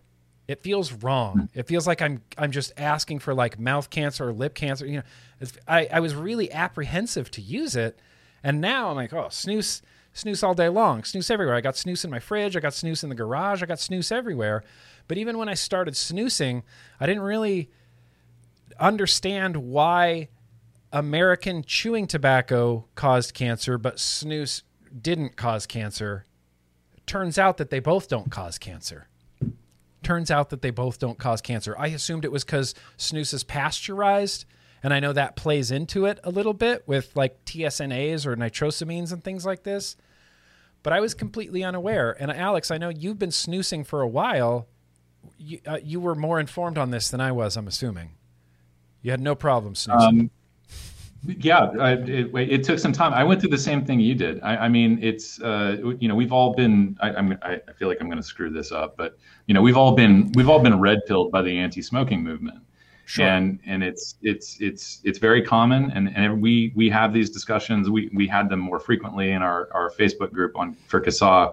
Um, you know, and a lot of people they find out that we support all forms of tobacco harm reduction. We're not just a vaping organization, and that sort of freaks them out. yeah. Um, but yeah, indeed, I, I I started looking into smokeless tobacco, um, actually looking into it for similar reasons. This was back in 2008. I had a job that that put me on trains and planes and, and buses and stuff. So I had to you know go for hours without a cigarette, Mm. uh, and and the nicotine gum just really wasn't doing it for me. Uh, and so I, I figured, well, if there's got to be a tobacco product out there that's going to be a little bit closer to that nicotine hit that I get from a cigarette, but I can use it on a train. Mhm. And so Camel Snus was the first product that I saw. I think it was uh, sort of newly introduced in 2008. Um, actually, one of uh, the clients of the van rental company that I worked for, uh, they were a promotional company, and I was riding back with them from the airport one day, and they were going on a Camel Snus, or they had done Camel Snus promotions. And I said, "Yeah, what's you know what's the deal with that?" I was sort of looking into it, and he's like, "Yeah, it's it's uh, you can eat it. You can eat snus, and it won't make you sick. It won't upset your stomach. That's one of the reasons why I prefer it because I don't have to spit. Yeah. I can just gut the juice, and I'm fine. yeah. Uh, American moist snuff, I've, I've even just properly expectorating the juice, I, I still kind of get a little stomachy, not feeling so great. yeah. Um, but yeah, so it was uh, the the the very first time that anybody had sort of, I, I think, proposed this idea that smokeless tobacco was safer than, than cigarettes was uh, my boss at, at the the sandwich shop I used to work at. And part of this was a very practical thing, right? So we're back in the back, we're prepping all the food, and you know, to have to stop and go out and smoke a cigarette and come back, it just breaks up the workflow, makes it more of a chore. But if you can throw a dip in and just stand there and crank out a bunch of ham, uh, you can get it all done, and it's great. And and there is, of course, I, the idea of somebody dipping in like the kitchen prep area. I'm sure Mm. just Yeah. horrifies a lot of people but you can certainly do it in a way where you're i mean look it's it's not hard to not put things in people's food so um, but that was that was my first kind of exposure to this idea that it was safer and ultimately he he made the decision he was going to try to quit smoking and he was going to use smokeless tobacco to do it and i i don't know i mean this was like early 2000s so Uh, he may have picked up. I, I, can't remember when Brad's book came out. It might have been 2003, the for smokers only book. Yeah. Um, or or it's it's come out. Of, there's been a few uh, editions or versions or I just updates. bought it for the first yeah. time today. I bought it for the first time. I thought, no, it's enough. enough. So he he he got the idea from somewhere and and decided to to use it in his own life. And I I was at a particularly self destructive period in, in in my life, so quitting smoking was not really on the list of things to do. sure. Um, but once I had changed my worldview and, and found that there might actually be a little nugget of hope out there, um, I was a, a, bit more concerned about my health. And, and when I got the job um, that I liked very much and it involved a lot of not smoking, uh, I, I, certainly looked to, to, to snus and, and camel snus was the first thing that I got it uh, it didn't immediately kind of work for me, and I wasn't using it as a smoking cessation strategy. Sure. Uh, I did. I, I, I do think it, it, while I was using it, it sort of did help me cut down a bit. Uh, I was replacing cigarettes with it here and there, um, but I still had that need to to chew something. Sure. Uh, I'm a I'm a I'm a big gum chewer, or I was. Um, and so uh, I would have a piece of snus and then chewing just a regular piece of chewing gum. Sure. Um, but but yeah, I, I, I, went through the same thing. And in, in 2008, I, I did a little bit of research. It, it, the, the funny thing, you know, as, as vapors, we've said this to one another. It's like we smoked for, you know, decades and Yeah. didn't even really think about it. Like we knew it was going to kill us. And now this smoke free product comes along and all of a sudden we're getting all researchy about it. Like, yeah, yeah. you know. It's a it feels it's a weird thing. It's a weird shift where you're skeptical. It's like you know, I mean, that's why people are skeptical of vaping to begin with because it's like smoking uh, cigarettes is the devil you know. Mhm. You know how bad it is for you, so you go, all right, I'm gonna smoke now. But this, you're like, well, this could be this little tin. This could be worse. This could make my teeth fall out. This could be. There's so many unknowns, you know. Yeah. But then you do. yeah the but i was you know I, I was i was pleasantly surprised at you know what i had found on the internet was probably I, I believe i was i had read something from carl phillips and probably something from brad rodu um, and i did that little bit where i was like okay sure like they've got you know uh, convincing sounding titles and yeah sure they work at the school but who paid for it and so Right, right, I yeah. and also found the like, you know, it, oh, tobacco companies have funded this research and that, and you know, it's true. Both of them have done research, or uh, I don't know, I don't, I don't want to speak out of turn, but it's possible that that one or the other had had testified as an expert in you know, on tobacco. Um, I, I'm I'm not entirely clear with clear on that, but um, all that to say for all intents and purposes, as far as anybody in academia is concerned, they're conflicted out of the conversation because they have at any point in their life taken money from a tobacco company. then that's but it. then you go and you read, you know, they they have articles published. They've done their work. They've actually done the work and the Yep. research, and and they they they present a, a, a credible argument in favor of switching to smokeless tobacco. yeah. Um, and so I was, I was, I was reassured when I read what I read in 2008 about snus. Um, I, I've never really been a big fan of dip. It's just, it's a, it, it's a preference thing, honestly. Super. Um, gross. and so, uh, it, but to know that I could turn to something other than, you know, the the nicotine gum that was making my jaws hurt and my gums bleed, uh, and that I could buy an actual tobacco product that that would give me the, a similar experience. It, it was good to find out from people that that it wasn't.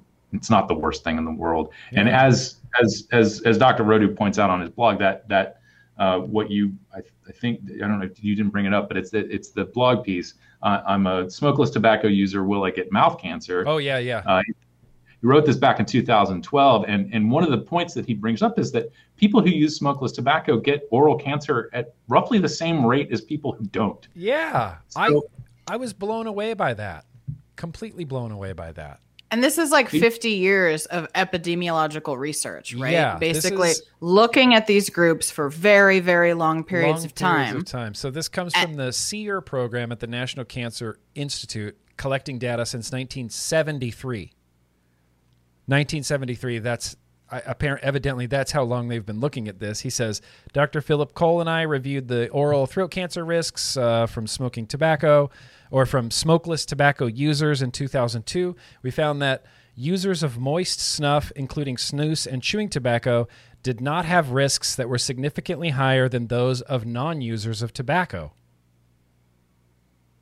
Right. So, Yeah, in layman's terms, you're no more likely to get mouth or throat cancer Yeah. using smokeless tobacco, the um, products specifically avail- available in America and also Mhm. Sweden, than a random person walking by you on the street is. It does Right. not elevate your risk. It does not make you more likely to get this type of cancer. And the other thing I want to insert in here real quick that that Dr. Brad talks about a lot is that mouth and oral cancers are actually exceedingly rare. They are Really a, rare. a pretty rare form of cancer for people to get.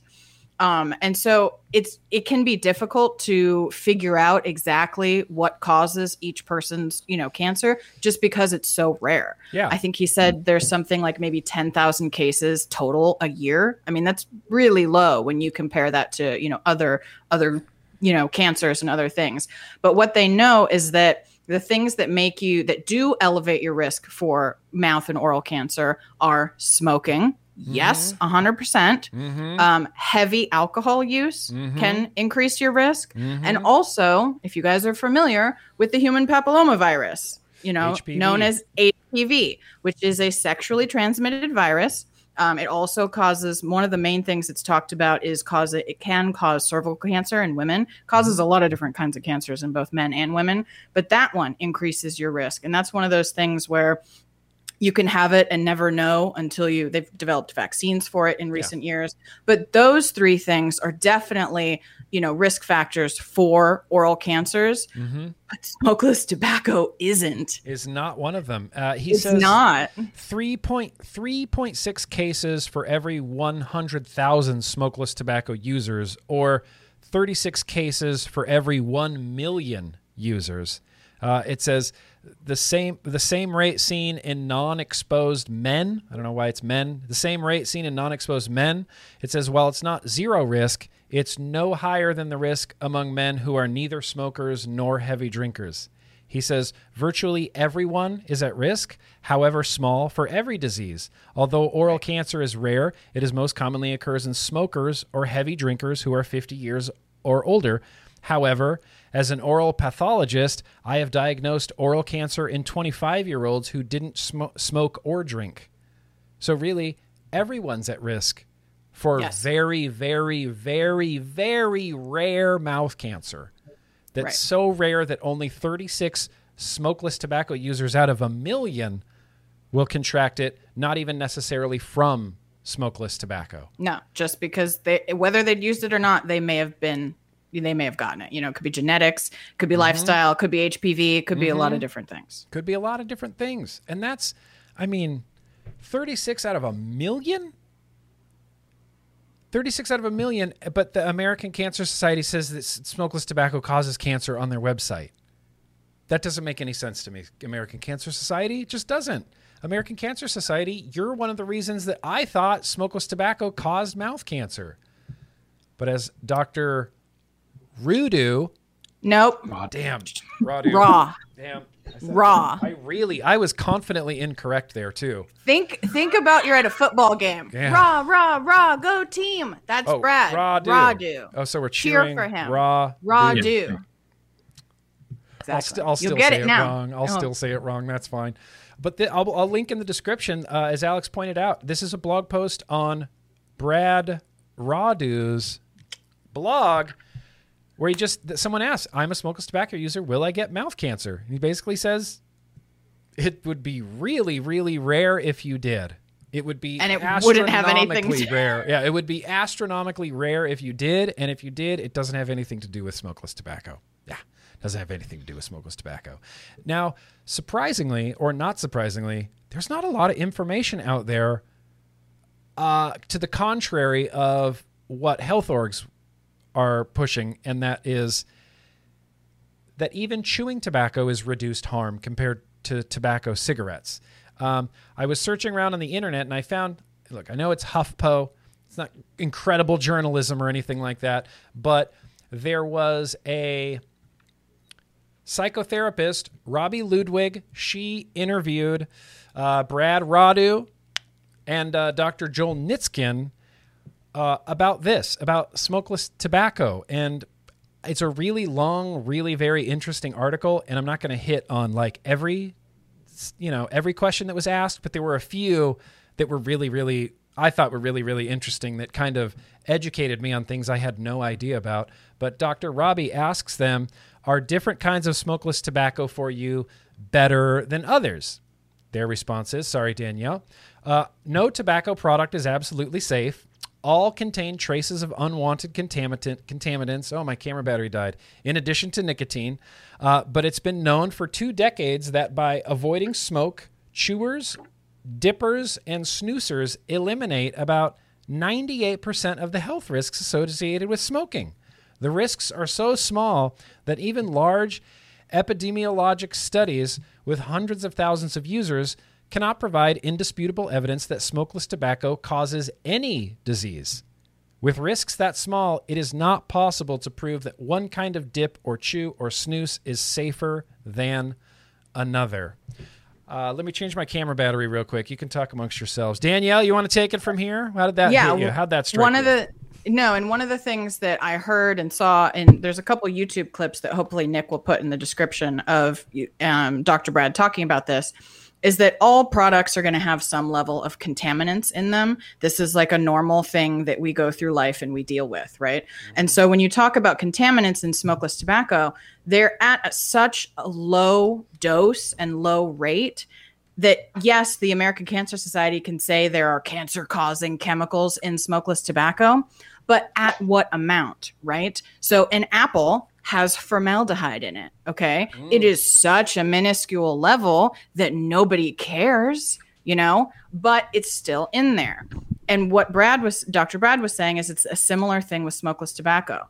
You know, there are similar kinds of things in coffee that we drink every day. There mm-hmm. are contaminants in all of the products we use, but as they say the dosage makes the poison. Mm-hmm. and so if it's not at a high enough level to cause or you know make anything more likely then it's not considered you know super risky or something. So they can talk out of both sides of their mouth right? Mm-hmm. like well it's in there. Okay fine. But does it do anything?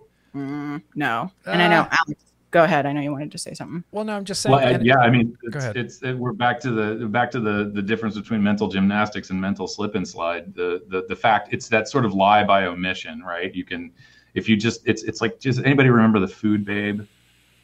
Somebody has to remember. She she went after Subway for using. It, there's this ingredient. It's this inner additive that they put in their bread that's totally unnecessary. And she had this huge campaign against them. And it, it was it's one of those campaigns that we we will continue to see for the rest of time where somebody says like if you can't pronounce it, you probably shouldn't put it in your body. Uh, yeah. So that that whole thing it's that it's the innuendo in implying that there's harm because this is a carcinogen or this is known to cause cancer um, you know yeah we went through this thing a couple of years ago wasn't it uh, there was that threat that uh, coffee in california might have to have a, a prop 65 warning on it yeah every has a Prop 65 warning Every Disneyland has a Prop 65 warning. Parking garages ha- yep. could give you cancer in the state of California. Mm-hmm. Okay. Like, yeah. So it's it's just it, it's it's absurd. It's ridiculous. And I, I will say I, one of the things that um, that Dr. Rodu has has noted in in conferences.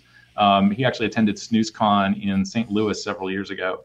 And uh, one of the things that he did bring up in terms of risk or things that people using smokeless tobacco should be concerned about was the difference between chew and dip, in that chew, as part of the, the curing and flavoring process, not maybe not maybe not the curing, but the flavoring, some chews actually do have a, a relatively high sugar content. Mm-hmm.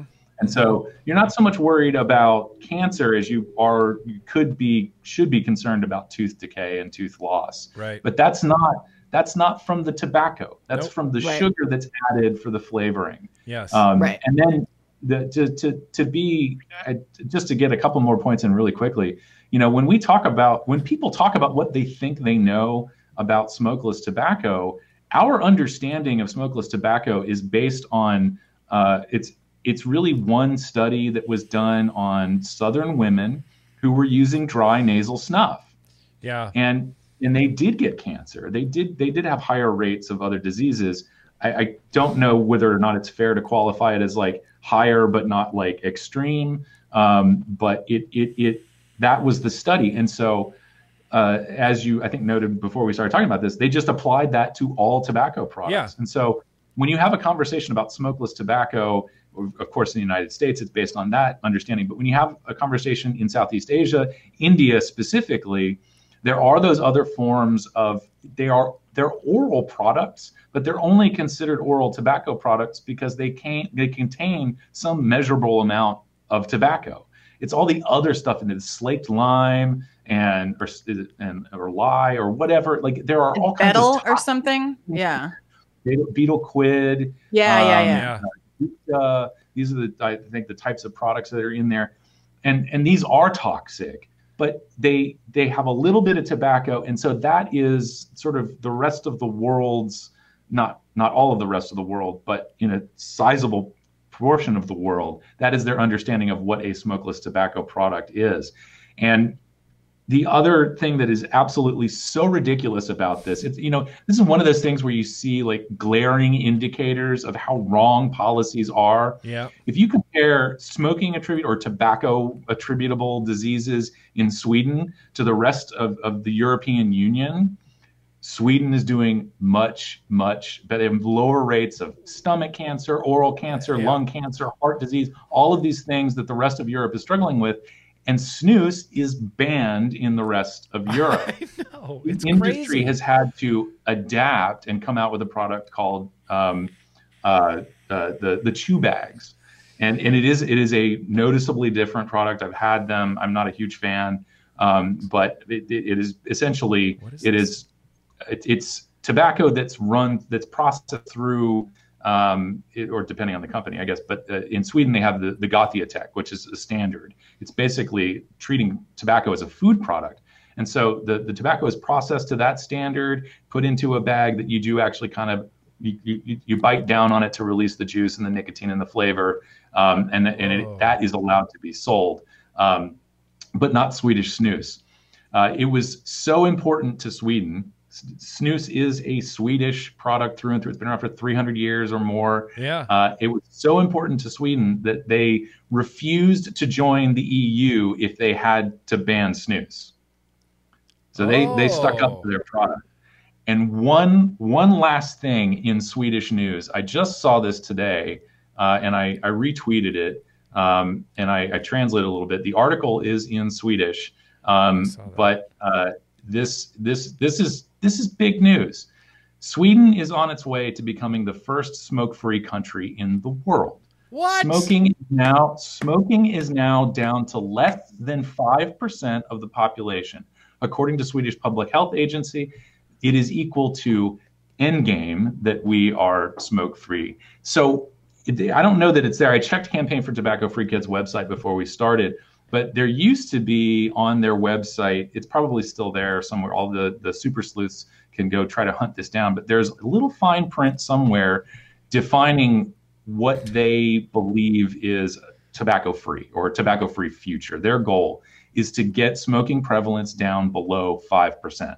That that is I think sort of universally considered the end of the tobacco epidemic. And I mean it's not like, you know, campaign for tobacco free kids are going to hang up their spurs and go home, but that is sort of that's the big goal. Right. And Sweden's there. they're doing it. Yeah, How, how They're about that? they're doing it with a product that's banned in the rest of Europe exactly. Yeah. for being dangerous. Hi, we live in a clown for- world, Alex. Right. Clown world.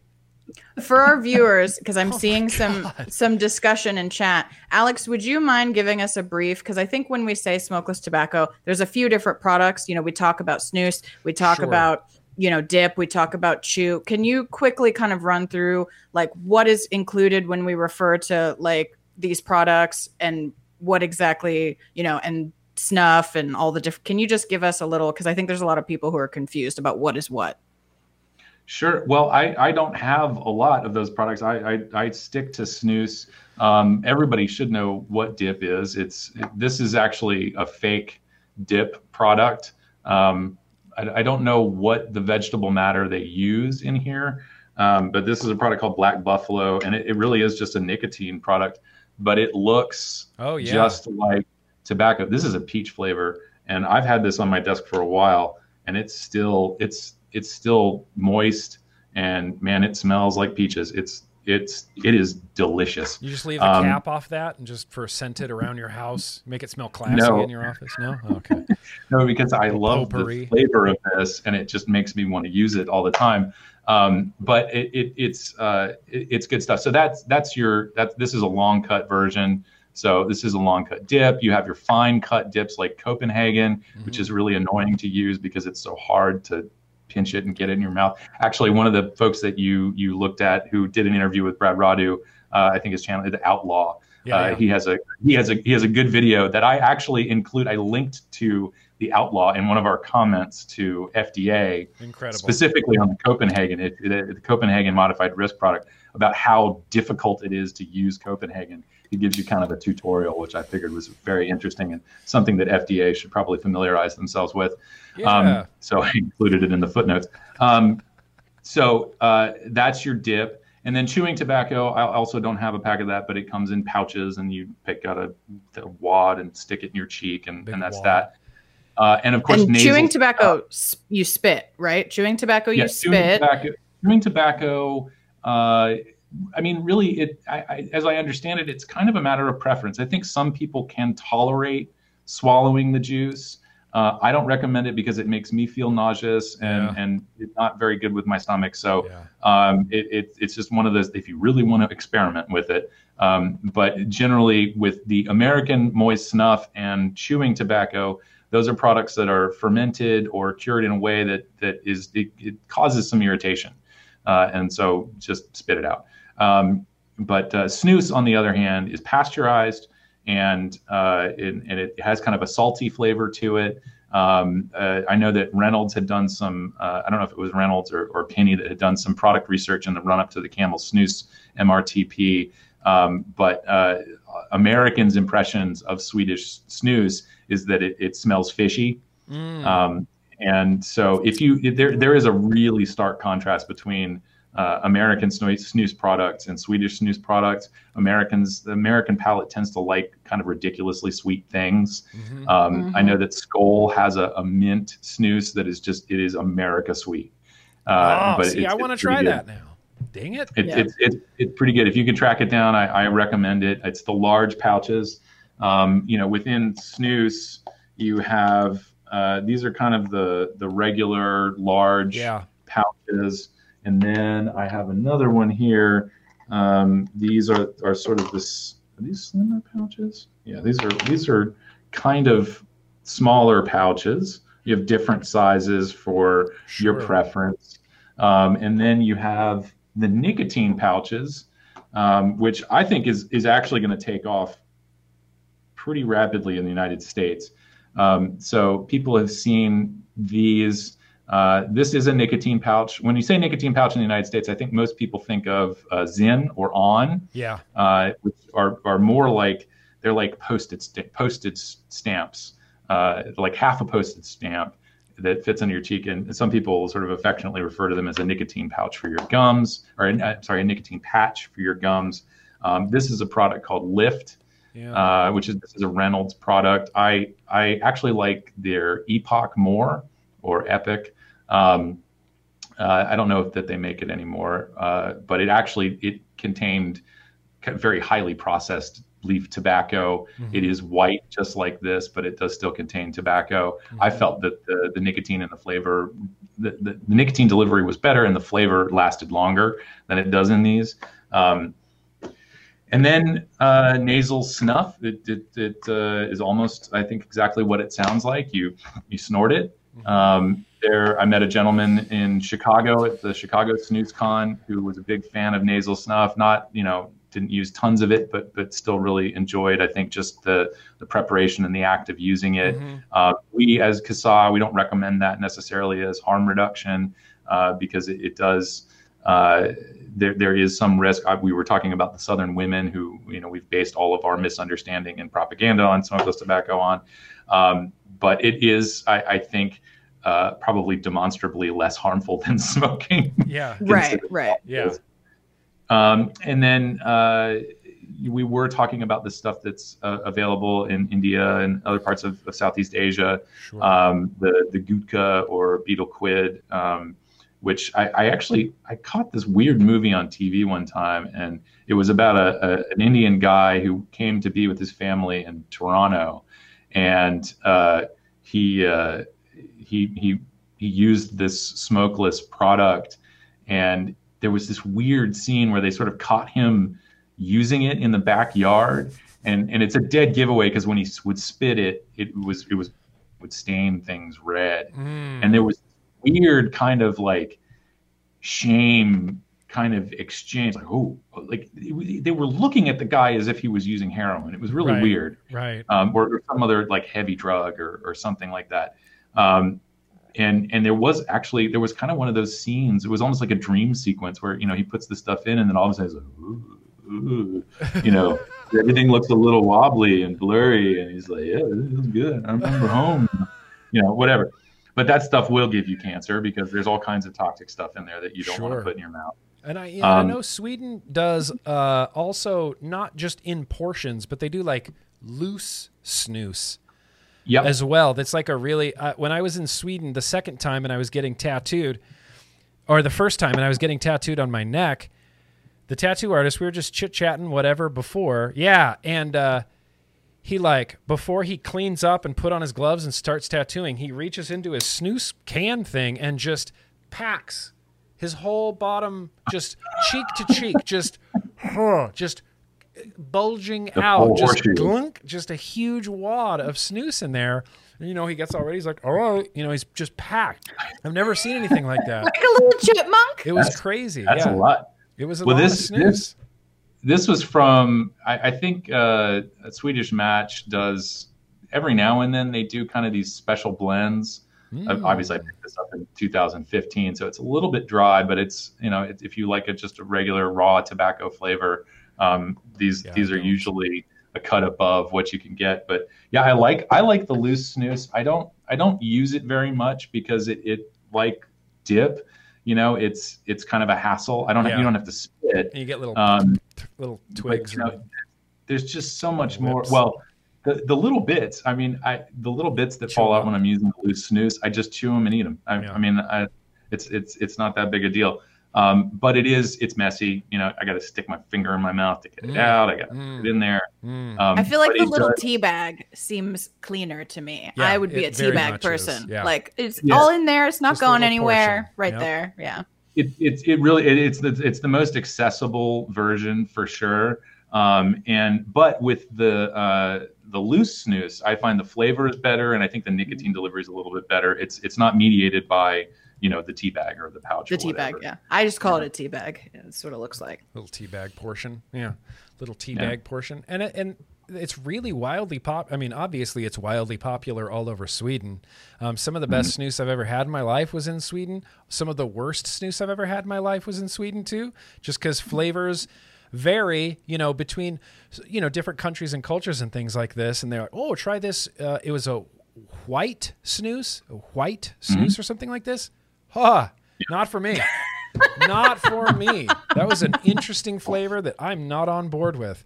Everything else I'm real good with and mint and menthols and whatever and just regular tobacco flavor yeah. all good, but that white tobacco was just isn't it that part it. of the world that does that weird salty licorice thing too? Yes, yeah, they? they? do. They and, do. Yeah. Ooh, no, keep so, that for yourself. That actually I, grows on you a little bit when you're over oh, there. Oh no. Oh. I mean, that's the, the this this is this is a licorice flavor. Okay. I, okay. I I uh, I had my I had my fun with with Jägermeister. Sure. Um, and it took me years to realize that I was actually kind of a fan of black licorice. Mm. Um, and and so that that's that was my all day snus for a while, or that that flavor uh, in in the Epok version.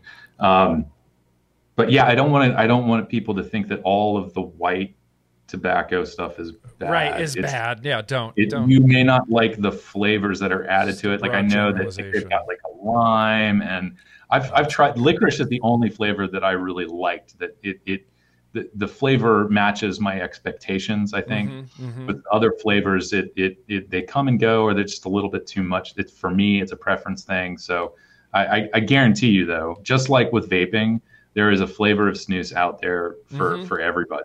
Mm-hmm. Right. Uh, and I would strongly, strongly encourage anybody who's even the slightest bit curious about snus to look at. I don't know that I should endorse particular websites, but um, you know, Google Where can I buy uh, snus. um, snuscentral.com. Okay. Just Google yourself some Snus Central, and and they've got a really good selection of stuff. Um, and typically they've got some specials. The last time I checked, I was looking for somebody, um, and uh, they they didn't have their kind of variety packs that they sent out. Mhm. That was my first my first order was the the you know just like what I did with vaping. I ordered my variety pack from Smokeless Image Yep. on because of your video, and uh, and I, I did the same thing. I was I was just sort of I was I was ear to ear grinning when I made the order. I was like, this is just like vaping. It's amazing. Yeah. So yeah. All right. Snus Central. That's good to know. Dang, that's good to know. I have tried a lot of these. I have a Yeah. whole stash of them in my garage that, like, tried a few pouches. I'm like, ah, it's okay. Garage. Try a few pouches. Eh, garage. The stuff that's really good stays in my fridge, though. The Generals, the General Snus Wintergreen, spectacular. Spectacular. There's not enough wintergreen in vaping, so I have to get it in snus. But it's it, but it's pretty incredible. Um, there's actually one of the the you you. uh, Sorry to, to jump in. Jump. You you brought up uh, the mint, of course. Mhm. Uh, Chad Jones, who was uh, on our board for a little while, um, he has uh, he does Snubie.com. Uh, and so, if you want to watch some some in-depth reviews about various snoozes, Mm. um, check out Snooby on YouTube.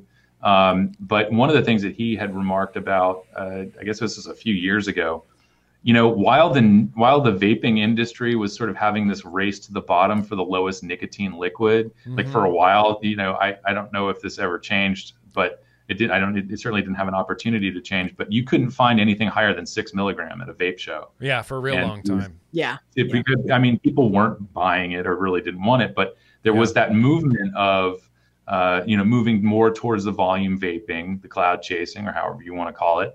Uh, and and so in order to, to do that, you want the lower people want lower nicotine content. So while all that was happening in vaping, snus is going the exact opposite direction.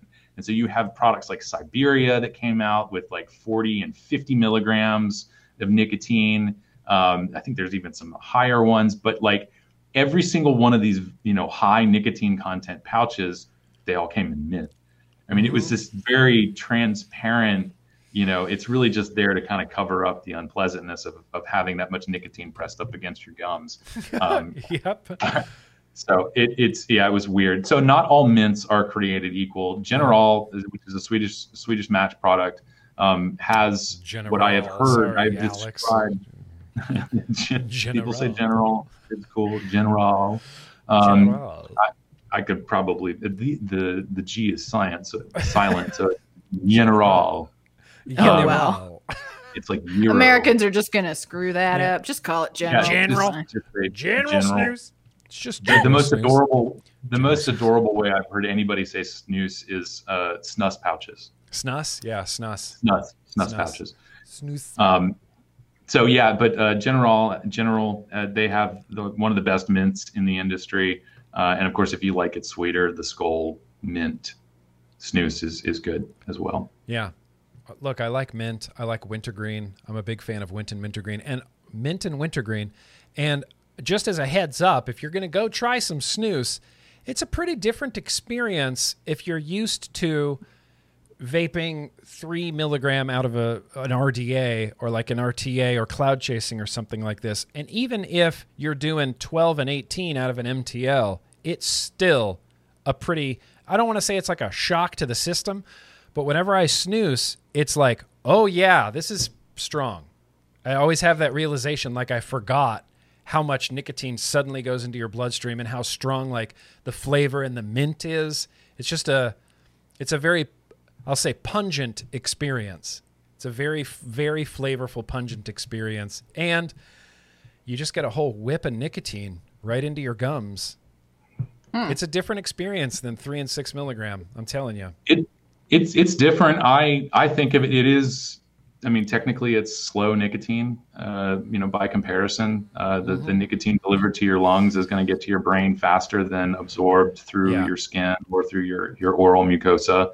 Um, so uh, I that's well, I have shifted. I used to vape very high nicotine. I I, I would vape, you know, 45, 50 milligrams in a rebuildable dripping atomizer, you know, on a sub ohm, basically. I would sub ohm what you get in a JUUL. Um, so uh, it, at some point, I, I have I, I am no longer able to tolerate that, and so getting my nicotine in a much slower delivery Yeah. uh, is is what works for me. What I with the difference I I mean with vaping you kind of self medicate like whenever you feel like you need nicotine you have some puffs or you have some toots or you kind of sometimes you use it habitually you'll just keep doing it and keep doing it and I feel like with snus there's like it's like a water faucet. It's like on. That's it. It's on now. And you're just you're you're getting nicotine. And it's just going and the water faucet's on and you're just going. And then it doesn't turn off until you take it out. And that's a very interesting thing too. Like uh, you know it happened first when i went when i go to like disneyland or go to like a theme park you can't smoke or vape in there. So of course i'm to snus. And you know you put this snus and it's just it's just a weird experience. It's just nicotine on for like an hour. I had this in here and i've i've felt like i've never had this much nicotine continuously over the course of an hour in hmm. in into my bloodstream into my body. I felt satisfied. I still wanted to vape though because That hand hand to mouth. and blowing in and out even like mm-hmm. right as i get to the car after a trip to the theme park i like throw my snus pouch out and just straight to the vape just so i can inhale and exhale something Yeah. it's different Yeah, it's interesting I, I, I, I, I miss it. I, I definitely miss the the inhale exhale. yeah Uh, I just I just can't do it anymore. Yeah, and okay. and this, this the snus is is it's hands free. I don't have to do this all the time when I'm on video conferences. right, right, yeah, yeah, yeah. Look, there's upsides. There's upsides all over the place. Um, shoot, we're running long. Let me uh, let me. I re- w- can we do the baseball do the players? I do really the baseball wanted to. players. Do the baseball play- here. I'm. T- I'm let me take adamant this, about this. Let me read one thing from the HuffPo, and then we're going to get to these baseball players. But this lady from the Huffington Post, or this uh, psychologist, asked Rodu and Nitzkin um, if there's different levels of harm with different tobacco products. Why doesn't the FDA say that there's different harms for different tobacco products? Like, why won't they just say that? Their answer was they're obsessed with the notion of a tobacco free society. Uh, the FDA so far has taken a hard line, falsely claiming that to date, no tobacco products have been scientifically proven to reduce the risk of tobacco related disease, improve safety, or cause less harm than any other tobacco products. In other words, no tobacco product is absolutely safe. The agency is defying a key element of its stated mission to provide the American public with factual and accurate information about tobacco products. And Congress in 2009 prohibited tobacco companies from any communication with smokers regarding safer, smokeless alternatives without express approval of the FDA. The FDA has refused to acknowledge that its smokeless warnings are inaccurate.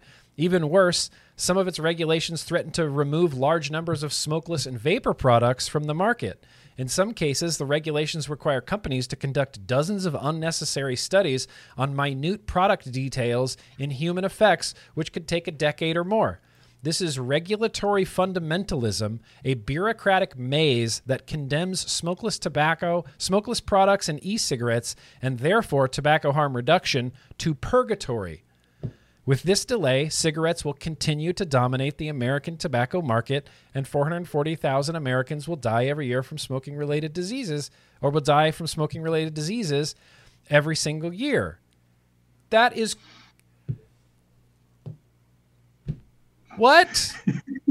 what? No tobacco product is absolutely safe. no, no product tobacco- ever for anything is absolute. Water is not safe. safe. I mean, Is sugar absolutely isn't. safe. Nothing is. Nope. They're they're being ridiculous right now. I didn't know this, but the the whole like uh, how many vape, how many smokers there are, and how many smokers die. That's not. That's just guessing. Did you know this? I didn't I've know that heard it was that- just guessing. I've heard that there is debate on whether or not that number is actually correct. I have heard that there is some debate on that. So they asked. It is it is it is one of my it, it, it is this weird fear that I have, and this ties into all kinds of discussions about agency and whatnot. I am mortified at the idea that when I die, I am likely to be counted as a smoking related death, no matter when it happens. If it happens Yeah. 50 years from now, which is not going to happen, but you know, in the next 30 years when I die, I am likely to be counted as a as a smoker death, uh, and and that's it's just not it's not true. And the other thing that really worries me about this, you know, it's not a wild estimate here. It's it's I'm sure they're using models and whatnot that they're supposed to use to come up with this number Right. but uh, it's all of the other things. I mean, the the the narrative here is that smoking damages every organ. It affects every organ in your body, uh, in and on your body, your skin Yep. as well.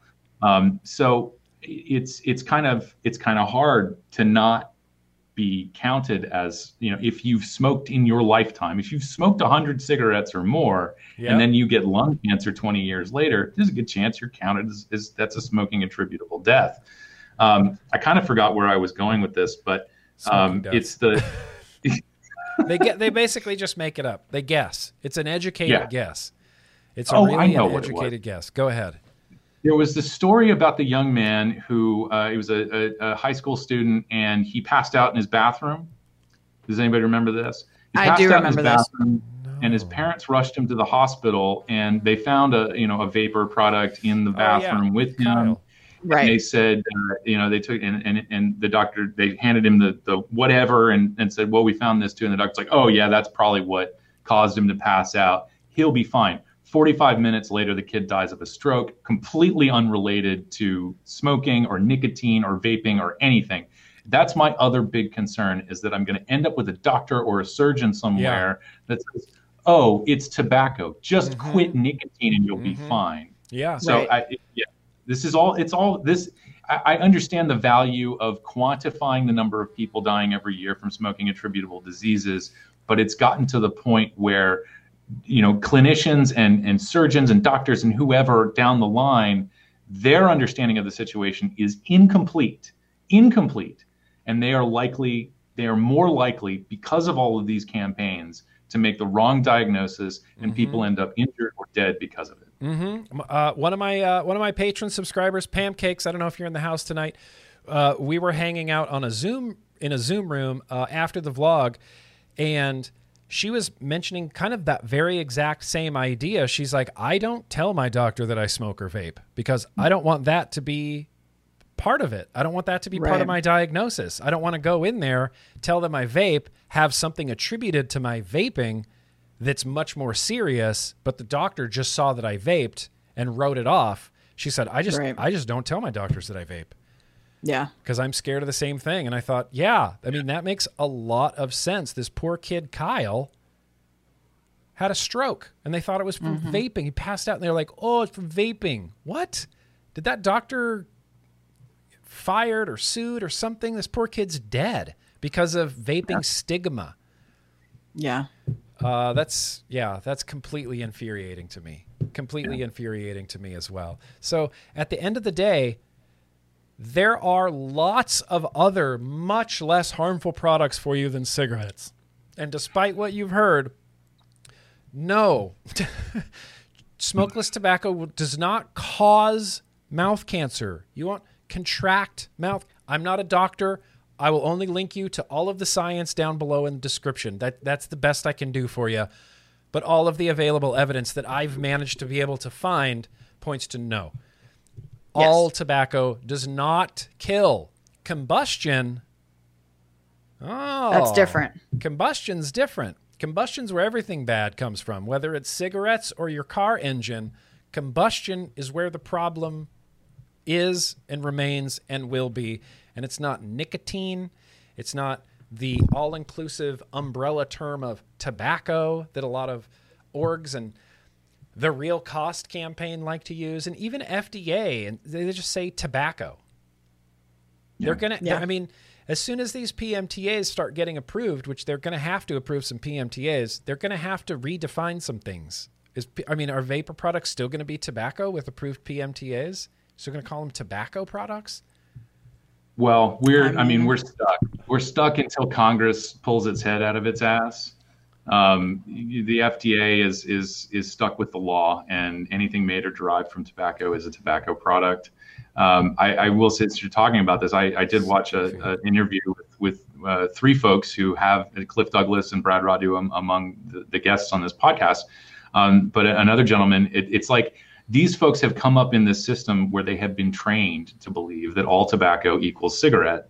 And so even the folks who are who have an enlightened perspective about this have to go through some measure of reprogramming to change the way they talk about it because they're still using the same language Right. and, and it, it it's, it's very confusing. So there's yeah there's a lot of there's a lot of tearing down kind of old ways of thinking about this that needs to happen. Yeah, it needs to happen. It needs to happen sooner rather than later so people can stop dying from cigarettes. And it kills me. There's that one Cliff Douglas quote where he's saying that smokers shouldn't have to die just because they didn't know that there was a safer form of nicotine. There's been a safer form of nicotine in the United States called chewing tobacco for literally decades, and Yep. nobody knows that it's less harmful. Nobody Exactly. Knows it's less harmful. We are getting to the baseball. Let's we do the baseball. Doing it. Yeah, let, Yeah, yeah. baseball. Baseball. Okay, so the reason I want to talk about this is because this is one of the number one things I see when I try to talk to people about smokeless. And in fact, you have been brainwashed with information that is not correct. The first thing people usually talk about is famous baseball players who have gotten mouth cancer because everybody knows that baseball players love to dip and chew and do these things, right? Mhm. and that I'm in order to further destroy the myth making machine, we are going to talk about where this comes from. So there are primarily three examples, may not be exclusively, but there are major three that are used. Um, public health has used them as poster children, basically, for this mhm. concept that smokeless tobacco will give you cancer. Mhm. So the first one is Tony Gwynn. Okay. Now I did not do the research about who what teams he played for, so sorry. Mhm. But Tony Gwynn, okay.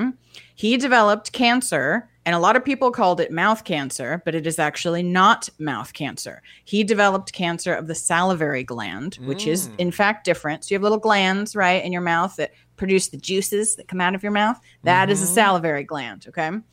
He Tony Gwynn believed that smoke that smokeless tobacco gave him this cancer. He did, and he went around saying it. But what you have to understand is just because he believed that's where he got it from Mhm. does not mean that that is true or that Mm-mm. there is any evidence that that is true. I believe Salivary, right? I believe there's an invisible pink unicorn in my trunk. Right.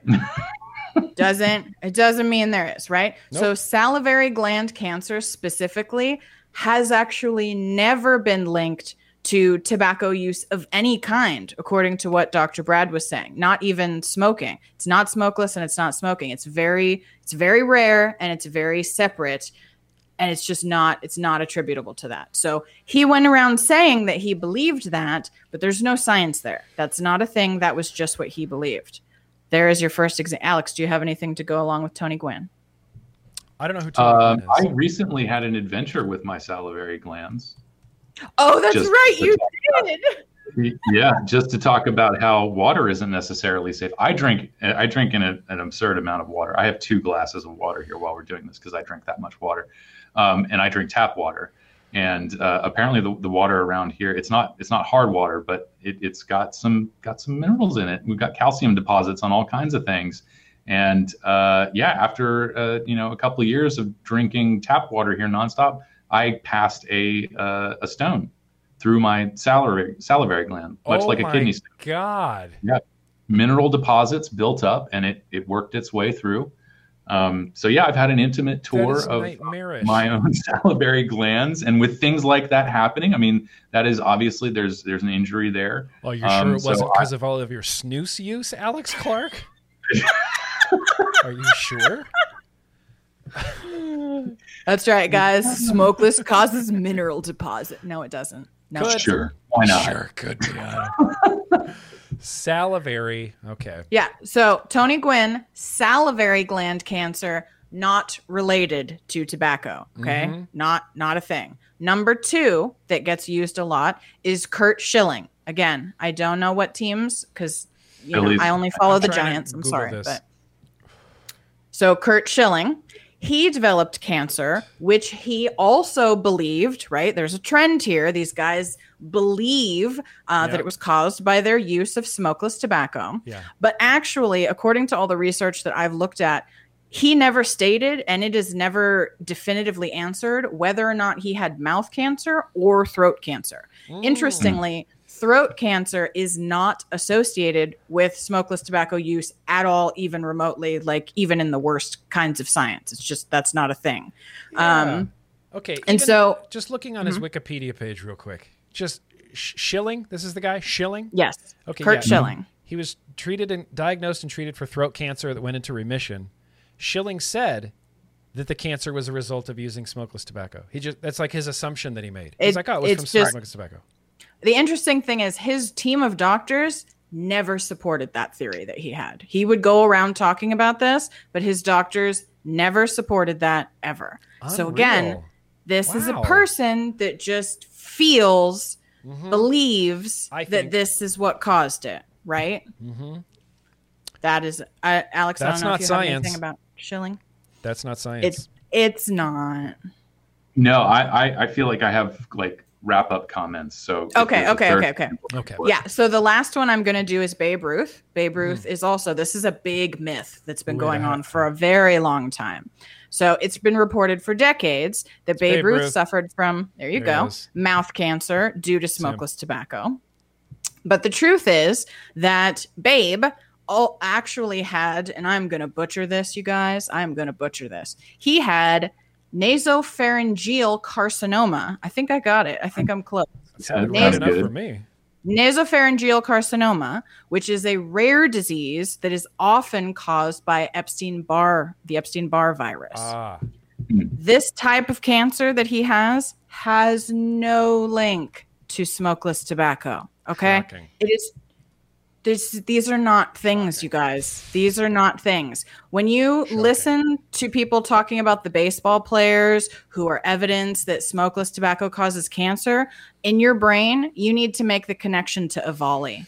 That's what you need to think about. Yes. Okay. This is basically Yes, yes. old fashioned EVALI, right? Yes. There is a product and it may have done a thing, but things got really confused and teenagers went on TV and said, don't vape because it's bad for you. And voila, it's the same Old stuff. Okay.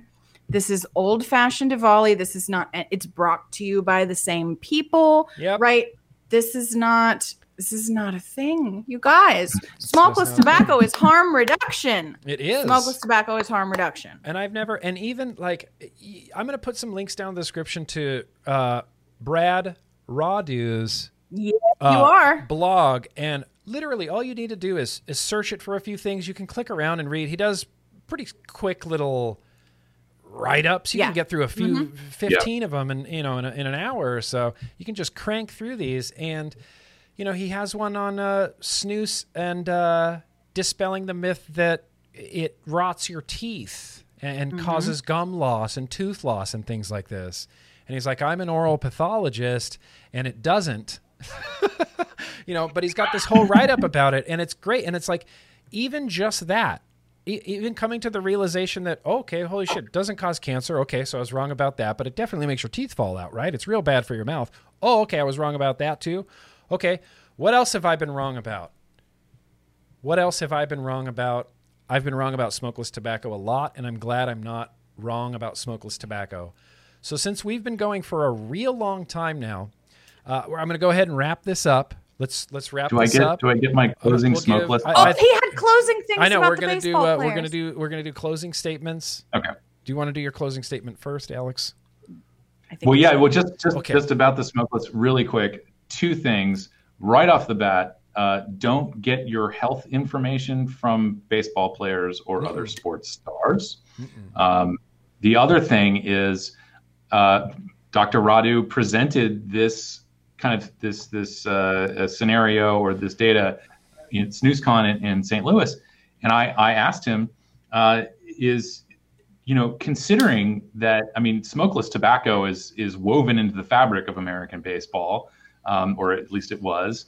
Uh, this is a uh, population with disproportionately higher smokeless tobacco use than the rest of the population. And so, if smokeless tobacco really is an issue, they should have disproportionately higher rates of oral cancer. Yep. And they don't. They absolutely don't because the three examples you gave there were people just sort of the feels about whether or not they had it. Right. And I, I think all told, I don't know that anybody has actually done the research into this, but as it stands, I think we're talking about maybe a half a dozen baseball players all time, all time. Baseball's been around Right. for a long time, all Right. time. Maybe half a dozen who either felt that they got oral cancer because of smokeless tobacco use or somehow maybe it was confirmed. We don't know. So those those examples alone, I think, should dispel the myth that uh, smokeless tobacco use is killing all kinds of baseball players and this and that. Sure. It's just not. Yeah, it just can't. And it, it's the same logic that is the gateway effect. You can't keep saying that it's a gateway effect if there's no smokers coming out the other side of the gate. You, you can't keep saying that. You can't keep saying smokeless tobacco causes cancer when people who use smokeless tobacco aren't getting cancer. Nope. When when when Sweden is going to be whatever tobacco end game Smoke- combustion right, yeah. free, you can't say that smokeless tobacco causes cancer. Yeah. You can, but you would not be telling the truth, and that's Yeah. uh, that's that's the rub. That's the rub. Alex Clark, Alex Jones, Yep. Alex. I think he's combining us. Like if Yeah. we melded into a person, I guess technically we would It be would be called Alex Alex, Jones. Jones. You would be Alex I mean, Jones. you know, I'm but it would not be, you know, there would not be hats and frogs and you know, Yeah, it would not no. be like that. No. Jewish space lasers? No, nothing like that. No, Okay. no, No, nothing like that. I mean, Well, I like space. Oh, dude, I love space. I'm obsessed with space. We watched For All Mankind, and we've just been watching space documentaries. We watched the Voyager documentary on PBS. It's amazing. That documentary is incredible. We watched uh, Gravity. I'm not sure if you've ever seen Gravity. Yes. Oh my god. fucking awesome. Bro, I've seen like every space movie that exists. Have Okay. you met my husband? We're the man is off the charts. We're going through a lot of the spaceness. Not so. We watched The Martian. You know, with Oh uh, heck yeah. with uh, yeah, Matt da- Matt Damon. Yeah, he's great. it- that's a that's a good. That one is actually incredibly scientific. My husband gets real upset, dude. He looks at schematics of rockets. Okay, this is how into this my husband is in. Okay, like this is for real, for real. Okay, he's got books that are like the modules inside the Apollo capsules and how the computer works. Like he's really into it. yeah. And so The Martian is actually one of the, if not the most like scientifically accurate portrayal Uh-huh. of space travel and like what would happen. Because a lot of movies, you know, they flub stuff. It's like, Sure. eh, blah, blah, blah. no, Martian is like Star Trek. incredibly accurate. yeah. I mean, it's it's true, you know. Um, so he loves that one. Have you seen Sunshine? You probably haven't. Oh, yeah. I haven't. I haven't. You need to. That you is- guys need to watch I've Sunshine. Heard, I've Fan- Nick heard. Fantastic movie with a fantastic soundtrack. Oh, yeah, it is. Sunshine. It one of my all-time favorite sci-fi movies that exists on the planet. Apparently, this is just uh, popular opinions because we all agree on the awesomeness of space and the awesomeness Uh, of space movies. So, Sure. I, I will, Sure. I, I will also recommend The Expanse if you haven't watched The Oh, Expanse. yeah. Oh, the Expanse. Fantastic. It's on Amazon Prime. Okay, Amazon the Prime. Expanse. We're making. I'm making a list of space movies because me Yes. and Casey are both really into like space and the moon and space exploration right Oh, now. oh, my! I'll text Josh for a list for you, and he'll Yes. you'll you'll spend the next five years watching space movies. I'm me. down. Don't threaten me with a good time. That sounds awesome. I want to watch all the space movies. All the space Mm-hmm. movies. All right. Well, uh, Alex, uh, thank you one more time. We always appreciate you coming on, being on the show. Appreciate your subject matter expertness on, in the world of smokeless tobacco and snus. I really very much I- appreciate it. I try and thank you very. It's great to great to be back with you guys. Yeah, of course. And Danielle, thank you as always. What a great show. Oh, you know. Um, we're going to be back in two weeks with, I don't know, we have no idea. More, We have no- something we'll awesome, figure it out. I have no reason to believe it's not going to be incredible. There's, I you mean, know, we be have a really great track record here at TBN of being purely consistently awesome all the time. So, anyway, uh, I don't think any more super chats came in. Off topic. Uh, New Wave Dave says, I like the part in Dr. Rodu, Rodu, Rodu's clip when he says, "Give Nick five dollars." Oh yeah, he did say that. I heard him sneak Oh that in yeah, there. That was oh, good. Yeah. Rodu, you know, even though we've never met or communicated in any way, he always has my back. I feel like, you know, I adore him. I adore he is my too. professional crush. Mhm. His bow ties are just the best. yeah, flossing. He Hi, Dr. flossing- Brad. flossing if you ever watch ties. this, I want to be your best friend. Hi. she wants to be your best friend. I d- I d- and and we'll have you come on the show. Come on, Doctor. Brad. yeah. Anyway, uh, thank you guys so much, everybody, for coming out. Uh, really appreciate it. I'll have links all across the description. Don't forget to hit that like button on your way out. And don't forget that literally, no matter what anybody tells you, vaping is at least 95% less harmful for you than burning deadly combustible tobacco cigarettes. So, no matter what's in your hand, let's keep on vaping. No matter what's in your lip, let's keep on snusing. Let's just not combust anything. That sounds awesome to me. Be excellent to each other, everybody. Bye.